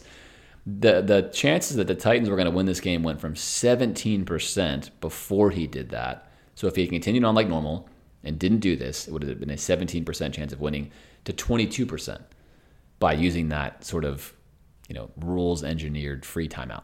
That's great. Pretty remarkable move. A five percent move there is huge. And again, this is what coaches should be doing, right? Taking a look at these things. So hats off to him. Really fun coaching corner there. A nice example of what could be done if you're really paying attention to the details. Okay, let's look over at the national games, the ones that we picked. So I went four and six. You went four and six. We tied ugly again week. this week. Yeah. But ugly. Yes, but a lot of interesting results. The first one, kind of fun. Kentucky at number eighteen, Tennessee. Tennessee was favored by six. Uh, the score, Kentucky crushes them under a hail of interceptions, thirty-four to seven. I got that one. So uh, James, defend your boy Jeremy Pruitt right here. I'm not going to. This is where you come out and you eat your crow. You make opinions. All and right. You say, I'm wrong. And I want to say to all of the Gator Nation that I, I am wrong. I was wrong. Typically, you wouldn't base a coaching tenure on one game. But I actually said leading into this game that if Tennessee is who I think they are, if Pruitt's going in the right direction, he bounces back from a really tough emotional loss to a much better opponent where they were playing well, and he beats a Kentucky team, which is an excellent gatekeeper. That's taking nothing away from Kentucky, but Kentucky is not as talented as Tennessee, and he gets annihilated. I mean, drubbed, beaten badly. This is not good. So this is where I say I am off the train now. Again, I wasn't on his train to be like a champion, but I thought, hey, this guy I think's one notch above the guys they've had here. I think he could get him to a stable place. This is a result that tells you he would never be any better than a middling, confusing, baffling, how do you get abused by a ten, uh, I mean, a Kentucky team kind of coach. So there could be some highs, but there'll be some really low lows. Not the kind of consistency you want to see out of your coach if you're Tennessee. This is a bad loss to a good Kentucky team, but a bad loss. And I will I will now say I have given up the Jeremy Pruitt. He's a step above others. He seems to be just a different version of the other Tennessee coaches with his own problems, mainly the fact that he continues to choose a horrible quarterback, which again blows my mind. Alan, why these coaches stick with provably terrible quarterbacks. He did it. It doomed him. Yeah, I think that's really the crux of the issue there is that no one can – either you haven't recruited anybody to beat out Garantano or you're still playing him for some reason. You have to have a quarterback on your roster by at this time that would beat him out in some fashion, or you just have to play somebody else. Somebody on Twitter, I can't remember who it was, called him Diet Muschamp, which I thought was just thrilling. Uh, again, I don't think there there's a path forward where he becomes a very successful coach, but I, I hadn't seen it. I wasn't a believer, and this is certainly not a data point towards that one. Okay. And Diet Muschamp is perfect, by yeah. the way. Muschamp Great. is like adequate, like we mentioned at South Carolina. He's adequate. He has a winning record. He's fine. Makes baffling decisions. He does horribly dumb things. He plays the wrong players at times, and, and that's what Pruitt's doing, and that's not good enough if you're a Tennessee fan for sure. All right, in a really fun game that was just crazy down the wire, U C F falls at Memphis forty-nine to fifty. This makes me happy because this one I do feel right about. I feel like U C F is on their predictable demise. It's going to be a grind down to the bottom, back to reality. A wild game. U C F blew a double-digit lead. Right. Uh, with not a lot of time left, and then had a inter-team melee on the sideline. Melee is a strong word. It's not what really happened, but their kicker is kicker, bashing yeah. his helmet against the wall by himself. He's upset at himself, and their backup quarterback decides that he has to come over and have some words with the kicker because he's unhappy that the kicker missed the kick to win the game. And that, to me, is just how U C F plays. They have all this swagger, and it's all because they believe things that aren't true. And when you mm. believe a lie, when you think that you are a national champion, when you think that everyone is oppressing you, Alan, when no one is oppressing you, college football is not oppressing U C F. It's not the evil Power Five schools denying U C F a championship. It's not that way. But when you think that, then you have to you have to hate yourselves after a loss and act like it got stolen from you by your kicker who somehow, you know, I don't know, whatever. Either way, U C F loses, and wow. I love it, and I'm not afraid to say I love U C F losing. It's great. That's, that is great. I, both of us picked Memphis to cover this. They did not, although I think we were on the right side of that, thinking that Memphis was going to win the game. Maybe. They snuck it out. That's all that they matters. Did. They did. Um, maybe the most jarring result of the day, number five U N C goes down to F S U twenty-eight thirty-one. Yeah, I think F S U is getting better under Mike Norvell. Maybe I should be more hesitant since I had the Pruitt comment. I think Mike Norvell's a good coach. I liked him when he got there. This is now another week, Alan, where F S U has taken a rather large step forward in quality of play. Now, U N C did a lot to help them in yes. this first half. But Florida State's not a polished team yet. They're not going to be one yet. This this first year, if Mike Norvell's really good, Alan, should look a lot like Urban's first year at Florida. Topsy-turvy, a culture-changing year. But there's no doubt that Florida State team is much better than they were four weeks ago, and they're getting better each and every week. For U N C, this is a this is a brutal loss.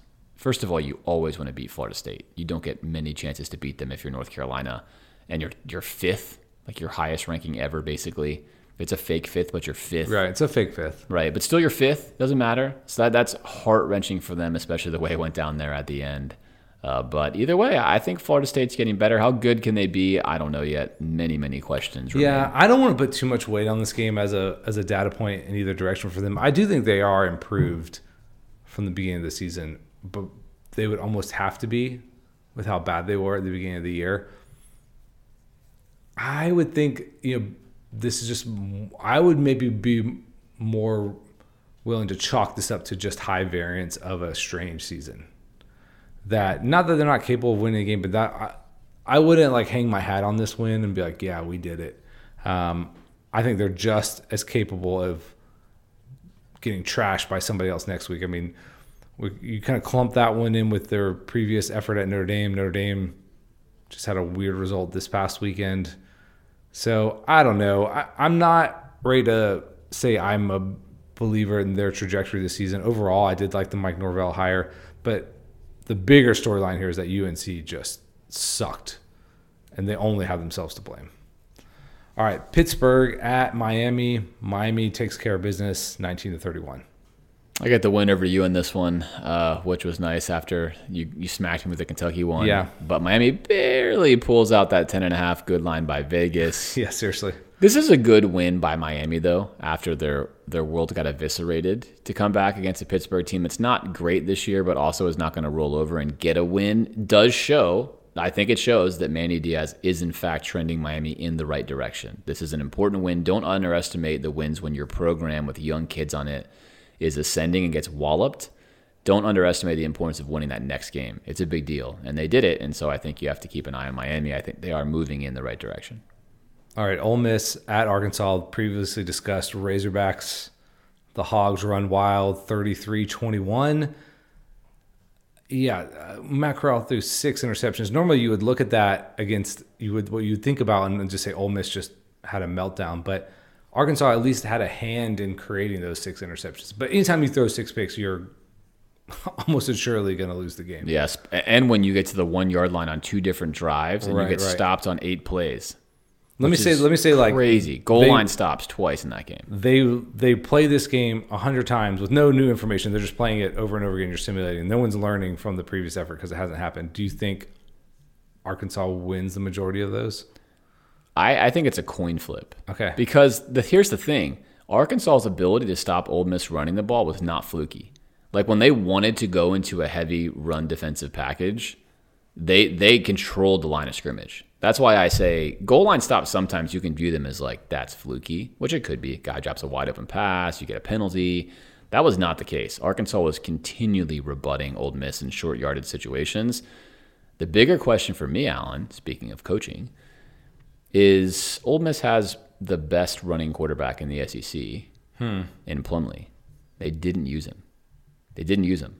So I don't know if we're going to see that become a package here more in the future with Lane Kiffin's team, but that was very curious. Well, to be on the one-yard line. Rolling, and this is, again, your results sure. would tell you that sure. you shouldn't deviate because you've been so successful. But yeah, but you would think maybe the second time you get down there, you know what? They got me once already. Let's see if we can score. But I don't think it was fluky. And, again, a lot of those picks were those were bad picks. They even dropped another one. They could have right. had seven. So I think coin flip's the better way to look at how that game went. Uh, but either way, that was a very surprising result to me, and I believed Arkansas was ascending upwards, and I liked how they ran defense. But, whew, six picks. Back down to earth goes Matt Corral. Louisville, who I'd been all over the place with, they're very high to start the season, disappointed in them. They play a very strange game at Notre Dame. They lose seven to twelve. So Notre Dame wins, but nothing pleasing about this. You would have been so wise to take the opposite of me here. Because yes. I mentioned that these seventeen-point, these high team, I should have. No matter what I do, I can't get it right. It I tried me. last year just to flip opposite because I couldn't. I was always wrong, and here I am again. So I, I mean, almost did that, but then I had been burned by Louisville every week seemingly, and I just, again, they burned me again just the other direction. They got you the other way. And obviously Notre Dame is classic Notre Dame. vastly overrated. Although they are, they do play in a real conference, quote unquote, right now. They still haven't really played anybody yet, oddly. Well, they'll get to, and they will. So this we'll is this is them. What I was going to say. It's nice to not have to worry about Notre Dame, like typical. When you'd say, "Oh, great, well, look at their schedule. They have one team left." They don't. They will have to play teams. I don't have to worry if they're good or not, or if they look like they're not good right now, because we'll we'll figure it out. Speaking of said team, number one Clemson Tigers. Demolish, destroy, obliterate, well, whatever word you like to put in here. Georgia Tech, seventy-three to seven. I, if you're Georgia Tech, I don't know what you do with this. You just go, I, we should all go home and not show our faces for a week. But more, I would say Clemson's dominance just shone through in this game. Yeah, if you're Georgia Tech, you watch the film and it's seven to seven, and you just leave it paused right there, and you don't watch anything else, and you celebrate better. That you were tied with them. But we both picked Georgia Tech not because we actually thought Clemson was not capable of blowing out Georgia Tech, but right. because, as we mentioned, the history of Clemson is they shut that stuff down. They get to halftime, they don't care anymore. They play whoever. Well, it was forty-nine to seven at halftime. Forty-nine. Now again, that's not that crazy, because if Florida had Clemson's defense, it would be forty-nine to something at halftime on a lot of teams too. That's what it looks like to have a complete team. But Clemson seems more interested maybe than ever this season, Alan, in in obliterating people. They they just seem more dialed in. I don't know what it is. I don't know if it's Trevor Lawrence leading the N C double A back to playing football. I don't know what it is, but seventy-three to seven. I mean, they put their punter in there in the game. He like went two of three for a touchdown. So I mean. Crazy. And if you're Georgia Tech, I think you're very frustrated. Again, you expect to get beat by the ones, but when you start to play against teams twos and threes, you need your mainline guys to play hard, and they clearly broke. B Y U bounces back, takes care of business at Houston, forty-three to twenty-six. It looks like B Y U is definitely going to go undefeated now, barring some yeah. sort of epic collapse. And this is where I want to go with the counter U C F. So in my life, I think for most of you, and I know for you it's true, Alan, I root for the underdog. I love the underdog. U C F should be this fun Florida underdog. They themselves tainted their, that situation. I don't like the fact that teams like B Y U don't get a chance to lose. I don't like that. I didn't like that U C F did not get a chance to lose. I think that sucks. Uh, for B Y U, I think it's going to suck this season that they're going to have this really nice team. If you're a coach, think about it. Just put yourself in their shoes for a second. You coach at B Y U, you recruit, you work really hard, you put all this time, and you go undefeated. That's really cool. That's nice. But you really, truly want to lose to someone. You want to get a chance to see how good you are. It's unfortunate in college football that there's just no way to test yourself that way. Texas A and M. That wins. I don't know if this is an impressive win or not. It's hard to tell with Mississippi State, but they do win twenty-eight fourteen. We posted this on Twitter that the hero of the Texas A and M game, Kellen Mond, who lit us up for three hundred thirty-three yards and three touchdowns and had a perfect passer rating, proceeded to throw for one hundred and some odd yards, thirteen of twenty-seven or twenty-eight, a pick, uh, extremely ugly outing by Kellen Mond. I just watched that game, Alan, and I was I was so mad. Mississippi State has, you know, I think, I don't know, one five-star and eight four-stars, and we have like thirty four-stars and two five-stars and tons more talent. And they had no problem containing A and M for most of the game. They really didn't. And that's just ugly and inexcusable. Oh, guess what? Mississippi State has a new coaching staff this year, too, with COVID and everything else. And I just hated watching it. I'm going to hate watching these games for the rest of the year when I think of how pitiful we were in that game. A and M is exactly who we thought they were. There was no revelation that Mond, you know, turned a corner or they found some new identity. They just played against us, which is the best way to get right in twenty twenty if you're a college football offense. Yeah, this is a very weird A and M game I mean, team. I mean, we, we talked about Kellen Mond. I mean, he occasionally has these really great outputs. I think you're going to look at his schedule and say, well, that was his weird output against the Gators. I, their schedule now the rest of the way, I mean, that they, they probably are going to win most of their games. Now, they could definitely slip up, but they'll they'll be favored in every game moving forward. Um, they've already lost to Bama, so they're kind of shut out unless Bama slips up. Speaking of the Alabama Crimson Tide, they shut out Georgia after the half, and they win forty-one twenty-four. That's super impressive to me, especially considering the way the first half went. It seemed like a back and forth, like this is going to go down the wire, and then Georgia's done. Yeah, that, that's a game of adjustments there, like we mentioned, a game of execution, a game of sticking with what your plan is, communicating to your players correctly on the sideline. Hey, they're doing this, they're attacking this. One interesting note I thought they made on the broadcast a lot, which typically they don't make really any good comments on a broadcast, but they did correctly mention that Georgia likes to attack over the middle of the field. And then they obviously said that Nick Saban spent all week preparing his team to stop passes over the middle of the field. And that eventually happened. But nice to hear that there was some game planning and some stuff. But in either way, really fun game, Alan. For a lot of that game, heavyweight fight.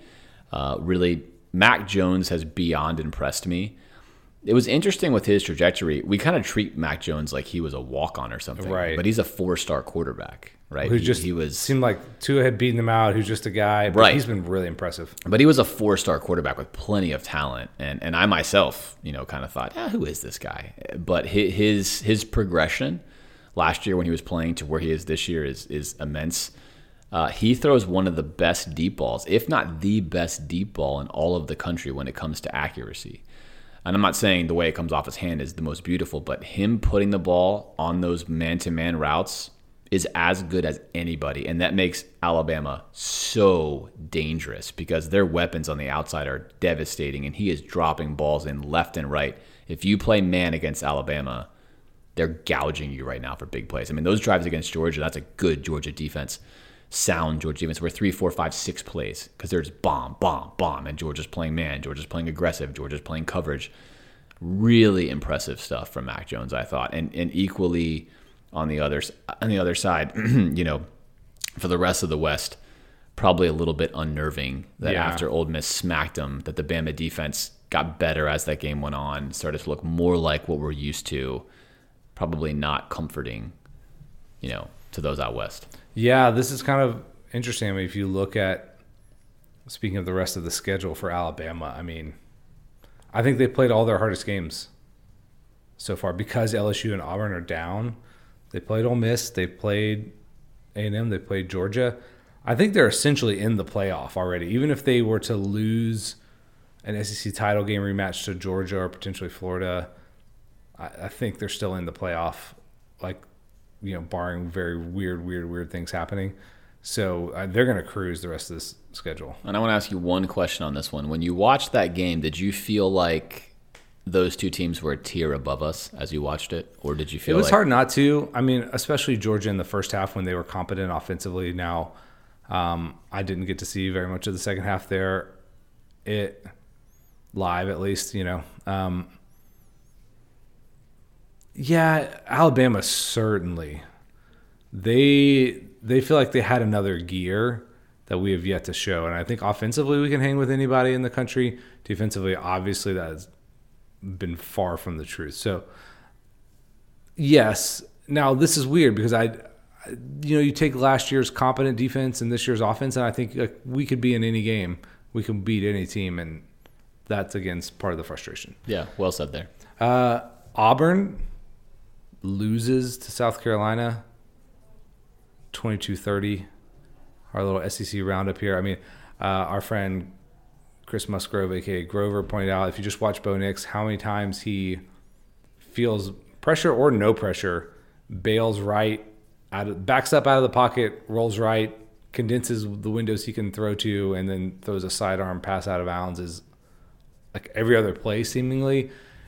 He, he's not taking steps forward as they had hoped in – I don't know if he's taking steps back, but he's not the guy that, at least right now, that they are hoping he was going to turn into this season. No, and again, another really curious coaching decision. I mean, you know coming into this season that Bo Nix really struggled last year. You're in practice. Is he getting better? Is he not? It's clear through all of these games he has not.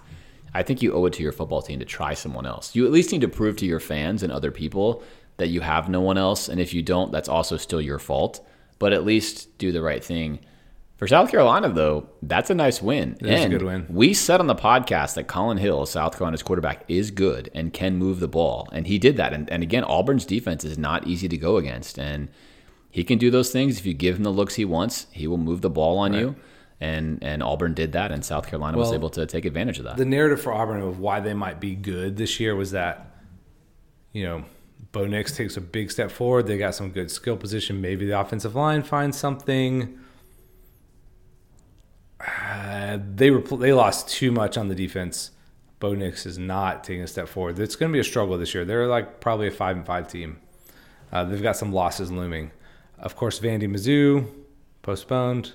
L S U, U F postponed, as we said. Um, so that's the rest of the S E C. Before we move ahead, let's go ahead and thank some more people here. I'm going to read off some of our patrons here, James, who've been with us for quite a while. Michael Viramontes, Stephen Toscas, Lakeside Davis, that's a great name. The immortal Guillermo Diaz. Guillermo Diaz, co-founder of The Firm, my day job. Uh, love that he's a supporter. It's kind yeah, of that's fun, great. Kind of a fun little nod, really, but Thanks, still Guillermo. Great. Jamie Wagner, Bill Hood, Ann McQuinn. Ann, good to hear from you. We heard from you. You wrote in. Also, I wanted to say this to the ladies out there. Although most of our, our patrons are, are males, we do have females. Uh, we do have a decent amount of female listeners. And I was talking with one on Sunday, and she was telling me, Cassie was telling me, she's like, oh, you actually do have female listeners? I'm like, yeah, actually, we do have quite a few of them. So you're out there. You're not alone. But, of course, we're gonna we're gonna overly celebrate you when you're an O G patron like Ann is. Thanks for your support, Ann. Indeed. Richie Legler, Mike Chmilarski, John C. Araby, Andrew Mosley, Christopher Millward, Robert Iceby. Not sure about that one. Uh, but Robert, thank you for being a part of the team. Chris Hall, Russell Hall, T J Nowick, uh, the man known as Ocho Gringo, David Meadows, Robert Davies, Kyle Moore, Thomas Upshaw, Richie Caudill,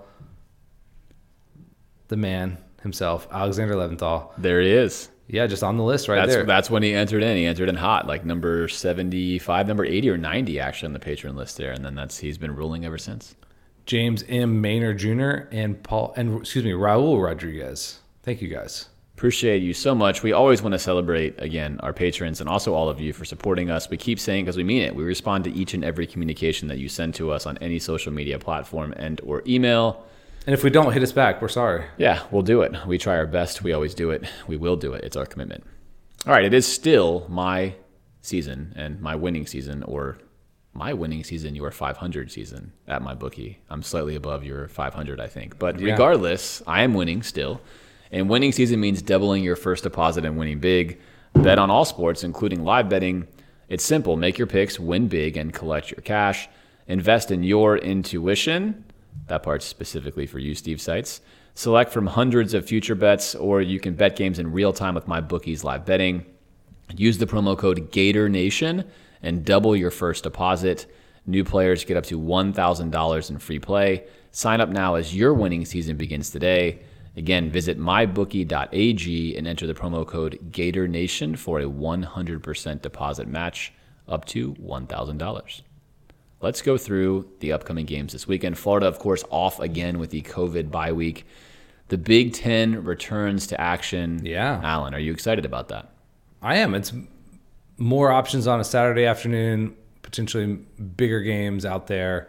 It's fun to have most of the country back. We're still waiting on the Pac twelve. Yeah, it's more quality football, and although I like to dog the Big Ten in normal years because that's what you do as an S E C sure. fan, I love the Big Ten, their pageantry, their tradition. I mean, a lot of the blue blood schools are Big Ten schools. It's going to be really fun to have them back in the mix. I'm really curious to see how they handle it, what their stadiums look like. They're much more strict than the other schools have been so far. So we shall see. First up on the docket, and you put this one on here just for funsies, Syracuse taking on number one Clemson. Quick pause for a second, everyone. What do you think the line is? I'll give you a second. What do you think this spread is? Say it out loud. If you guessed minus forty-five and a half, you are correct. That is the line. Alan, what are you taking on this one? I mean, Syracuse just lost to Liberty this week is why I wanted to put it on here. I mean, that what a collapse by them. They were just in a nosedive. I think this is a little experiment by Vegas. Like, how high can they put this line, right? What will it actually take for people to bet on Syracuse? I mean, this is just a stupendous. But I think I still have to take Clemson for what they showed last week. They won by almost seventy last week. So, yeah, Clemson, right? Yeah, this is the classic don't bet on this game. Right, well, they're, they're going to win by whatever point margin they want to, and bef- our previous narrative about them has shifted, but Correct. So I go. was going to go with Syracuse at first thought, but then I thought to myself, you know what? Clemson has been scoring with their backups pretty consistently this year, and that is the biggest difference between this year and last year to me. As last year, the backups would come in and they would not score anymore. That does not seem to really be the case. So therefore, I think Trevor Lawrence might only play a quarter and a half of this game. We'll Honestly, see. I really think he might only play that much. He probably only should. But I don't know that it's going to matter. So I'm also going to take Clemson, but you know that's that's crazy. All right, Nebraska back in action. They've been campaigning, wanting it. They were going to go they on their own, it. and their reward is to go on the road and play Ohio State, which is a twenty-six point favorite. Yeah, be careful what you wish for here, I guess. Um, although I'm I'm glad to have this game on the docket. I, this is so hard picking these games blind, right? So what are these teams going to show up like? What are they going to play? What are they going to employ? Actually, James, I'm going to go the other way. I'm going to take Nebraska here. That line is high enough that it makes me think that there's a window here for Nebraska to cover. I think there is. And again, I think Scott Frost should make big strides this year if he's the coach that anybody thought he was. This is year three for him. However, I think this is Ohio State's best team ever. Maybe so. I just put it out there. I've been high on them. I've been telling everyone this. Uh, I haven't even seen them play yet. It doesn't matter. I believe in Ryan Day. Can they get there week one, though? That's the question. I don't know. And that's what makes this really interesting. But that's why this line is so big. A lot of people, myself included, expect huge things out of Ohio State this year. I tend to like to downplay Ohio State, but this team, uber, uber talented, led by a very capable quarterback. I am really excited about seeing this game, though, despite the twenty-six point spread. N C State on the road at North Carolina, number twenty-three N C State, by the way, sneaking up on people. Uh, North Carolina favored by sixteen in this game. No way. No way at all. Is that a misprint, Alan? Did you type this in correctly? I don't think so. We can go back and look at it. I mean, they're U N C has played other teams close. It's not like they've been just knocking people out of the park. So I, I have to take N C State here. There's no choice for me, right? It seems like that's the case, but I'm going to preface this with the dreaded... This is a, a high teen line, and I am never touching a high teen line again in betting ever. And here I am having to do it on the podcast, but that was a really emotionally deflating loss for it U N C. It, with college football, the best teams do bounce back, typically the second week. I don't know where their emotions are going to be after that loss. N C State's going to be feeling a chance here to play within that that range, and I think sixteen is big enough, and I'm gonna I'm gonna go with N C State. Well, they could be feeling themselves. I mean, a win over a top twenty-five team is still a good win after you just lost to Florida State. So, but to win by sixteen is a whole other level. I don't. I don't. Back. Yeah, I don't know. I'm not gonna. I'm not gonna say it's gonna happen. All right, Bama. Curious line alert, Alan. Yeah. Curious line alert. Bama favored by twenty-one over Tennessee. I mean, again, we we look at some of these lines and we go, what do they know that I don't know? But what I know so far is I have to take Bama. Uh, me too. We were right, obviously. Last week we, we cited the A and M line as a curious line, and we were correct. So if you kind of pick like our lock of the week, so far that line looks curious to me. Again, Tennessee, if you're following the narrative, is probably emotionally as about about as flat and down as you can be right now. And if this game gets off to a bad start for them, right. Bama's defense should not have trouble dispatching Tennessee's offense. This feels like a like a nice bet. Right. So I think Tennessee is going to have – they should definitely make a quarterback change. You play a true freshman, but you don't want to play a true freshman in this game. So I think you're still going to see Garantano, and that means that you're going to see Bama win by a lot. Now we look at Auburn. In this game, again, hopefully because you're a listener of this podcast, this game's going to feel much more interesting to you than maybe the general public. Auburn minus three at Ole Miss. Why is this interesting, Alan? Because Auburn, as we mentioned, also plays a lot of six defensive back backfields. In fact, Auburn has been known to play a three one seven. One linebacker, seven defensive backs. They will be adequately prepared to stop an an offense like Lane Kiffin's. This could be interesting. I mean, Auburn's offense has just not gotten untracked at all, but everyone seems to move the ball against Ole Miss. This is going to be fun. I... Man, just because I'm getting points, I think I'm going to take Ole Miss. I don't know what to do with this, because this is going to show me how good Lane Kiffin is with one week and his quarterback Matt Corral. Also, how quickly Matt Corral can adjust to seeing a lot of the same things he saw last week. True. Can he do a Kyle Trask and just keep improving, or does he get stuck here? Not a game I'd bet on for all those reasons. Really hard to know what to do or think of. I don't know. I don't like this game, but I just don't like Bo Nix and Auburn. And I'm going to take Ole Miss, but I would I would stay far, far away. Indeed. Iowa State, number seventeen Iowa State, back here. They made a feature on week one when they lost, and now we're talking about them again down the road. They've quietly been winning, Alan. They are now at Oklahoma State. Sorry, Oklahoma State. Number six, Oklahoma State. He's yeah, quietly been beating nobody. Yeah, you way. read that as Oklahoma because you looked at the number six. And I but... thought, why is there number six there? But number seventeen, Iowa State, at number six, Oklahoma State, quietly been winning after a really close week one win, and Oklahoma State favored by three and a half. Man, I, you, as the podcast nation knows here, I'm a sucker for the clones. I, I'm not a believer in Oklahoma State, but I do think this is going to be a, a close game, and, and a win for Oklahoma State would be a good win. But I got to go with my clones. You, I don't have a feel for this game at all. I, I do not have a feel for I Oklahoma hate State. This game. Don't bet this game. I'm going to take Oklahoma State uh, for no other reason than I think Mike Gundy's mullet's good for one win a year. But go. I actually, my gut tells me that Iowa State is the pick here. But I wouldn't touch it. So, you know, for funsies, I'll take Oklahoma State. Number eighteen, Michigan. The Fighting Jim Harbaughs. His sixth year there, Alan. Someone else I was also wrong about. I want to go on the record, completely wrong about that. I thought Jim Harbaugh would do much better at Michigan. He has not been the coach I thought he would be there. Michigan favored by three and a half over number twenty-one Minnesota. Minnesota, a team on the rise. Yeah, I do not like the vibes coming off this Michigan team. So I'm going to take Minnesota here. Michigan could surprise us and have a great year, but that does not feel like the direction they're trending right now. I love the way that Minnesota is trending, and I'm going to take the momentum trend up of Minnesota, and I'm taking Minnesota. All right, number nine, Cincinnati. They've gotten a lot of love on the podcast today, except they're heading into S M U, number sixteen S M U. S M U favored yeah. by two and a half. Man, this is probably the game of the weekend, I guess, in some sense. Just because of the ranking of Cincinnati and S M U, they're going to have the nice little spotlight here. Uh, J T Raymond uh, gave me some flack for picking against S M U, so maybe I'll go for S M U here. I, I think Cincinnati's going to have going to struggle to keep pace with them offensively. I like that, and Jackie Raymond, I'm sorry, I've I've been ponying up for a while now, but I've got to go with Cincinnati here. All right. This, I mean, it's going to be a fun game. Great game. That should be fun to watch. Seriously, if you love college football, you should start getting into games like that. That's going to be a good one. Florida State at Louisville. Just a zany, zany game here with two teams you cannot read. Louisville favored by five. Yeah. Give me the Cardinals. I'm Yes, please. Okay. I'm going opposite here. I'm All right. I'm going to stick with uh, I'm going to stick with the improvement of uh, yeah, someone is going to get hurt bad this week. That's the bottom line. Or we'll balance it out. We'll see. Yeah, I don't know. Okay. Penn State. Number eight Penn State. I keep announcing the teams out their rankings cuz they haven't played yet. Number eight Penn State though.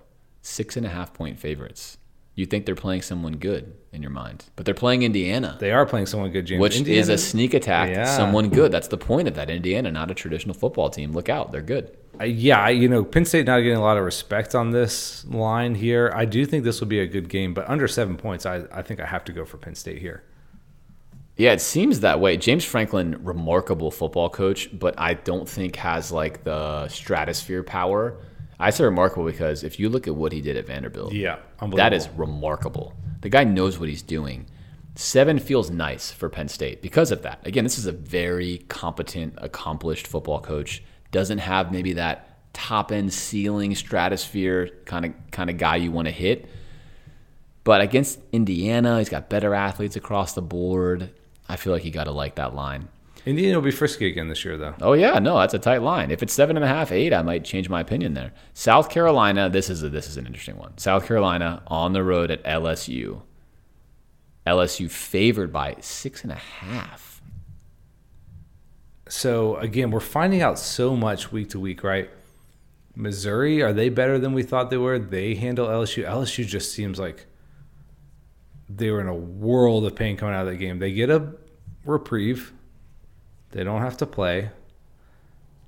last week, you know, missed the Florida game. I, man, looking at this L S U South Carolina game, it's like, well, L S U by six and a half, like you'd slam dunk, right? Normally. We are in strange days indeed. I'm going to take South Carolina, I guess. Oh, man, I don't, I don't want to pick either side, James. Save me here. Me too. Look, I've watched both these teams on film. Not a game I would bet here because you can't. You never want to bet when both teams are wild cards, and they are. But That's on good. film, L S U definitely has the better offense, but South Carolina has by far the more sound defense. I think football has sadly passed Bo Pelini by. Used to be great, not great. And I just think Is in Miles general, Brennan healthy as well? Also, that's about to say that. Wild card and Miles Brennan not being healthy. And I think in general, this is a nice matchup for South Carolina. I think they do match up. This is a game they can win, and therefore I think it could be close. And we know there's one thing Muschamp excels in. It's in running all the clock out and keeping a game close at the end. So six and a half seems nice. I wish it was seven. But either way, I'm taking South Carolina. Yeah, I would not be surprised if L S U beats them or even beats them handily. I mean, this is such a weird year, but I mean, L S U defensively has not shown they could even stop a soul. Think about what Mississippi State did week one versus every other week, giving up just a ton of points and yardage to Missouri. I don't think I can trust them until they show me otherwise. Yeah, definitely not. Uh, in my other items category, Alan, one more plug for the YouTube channel. It's out there. Subscribe to it. That way you won't miss anything. The Gator Nation Football Podcast.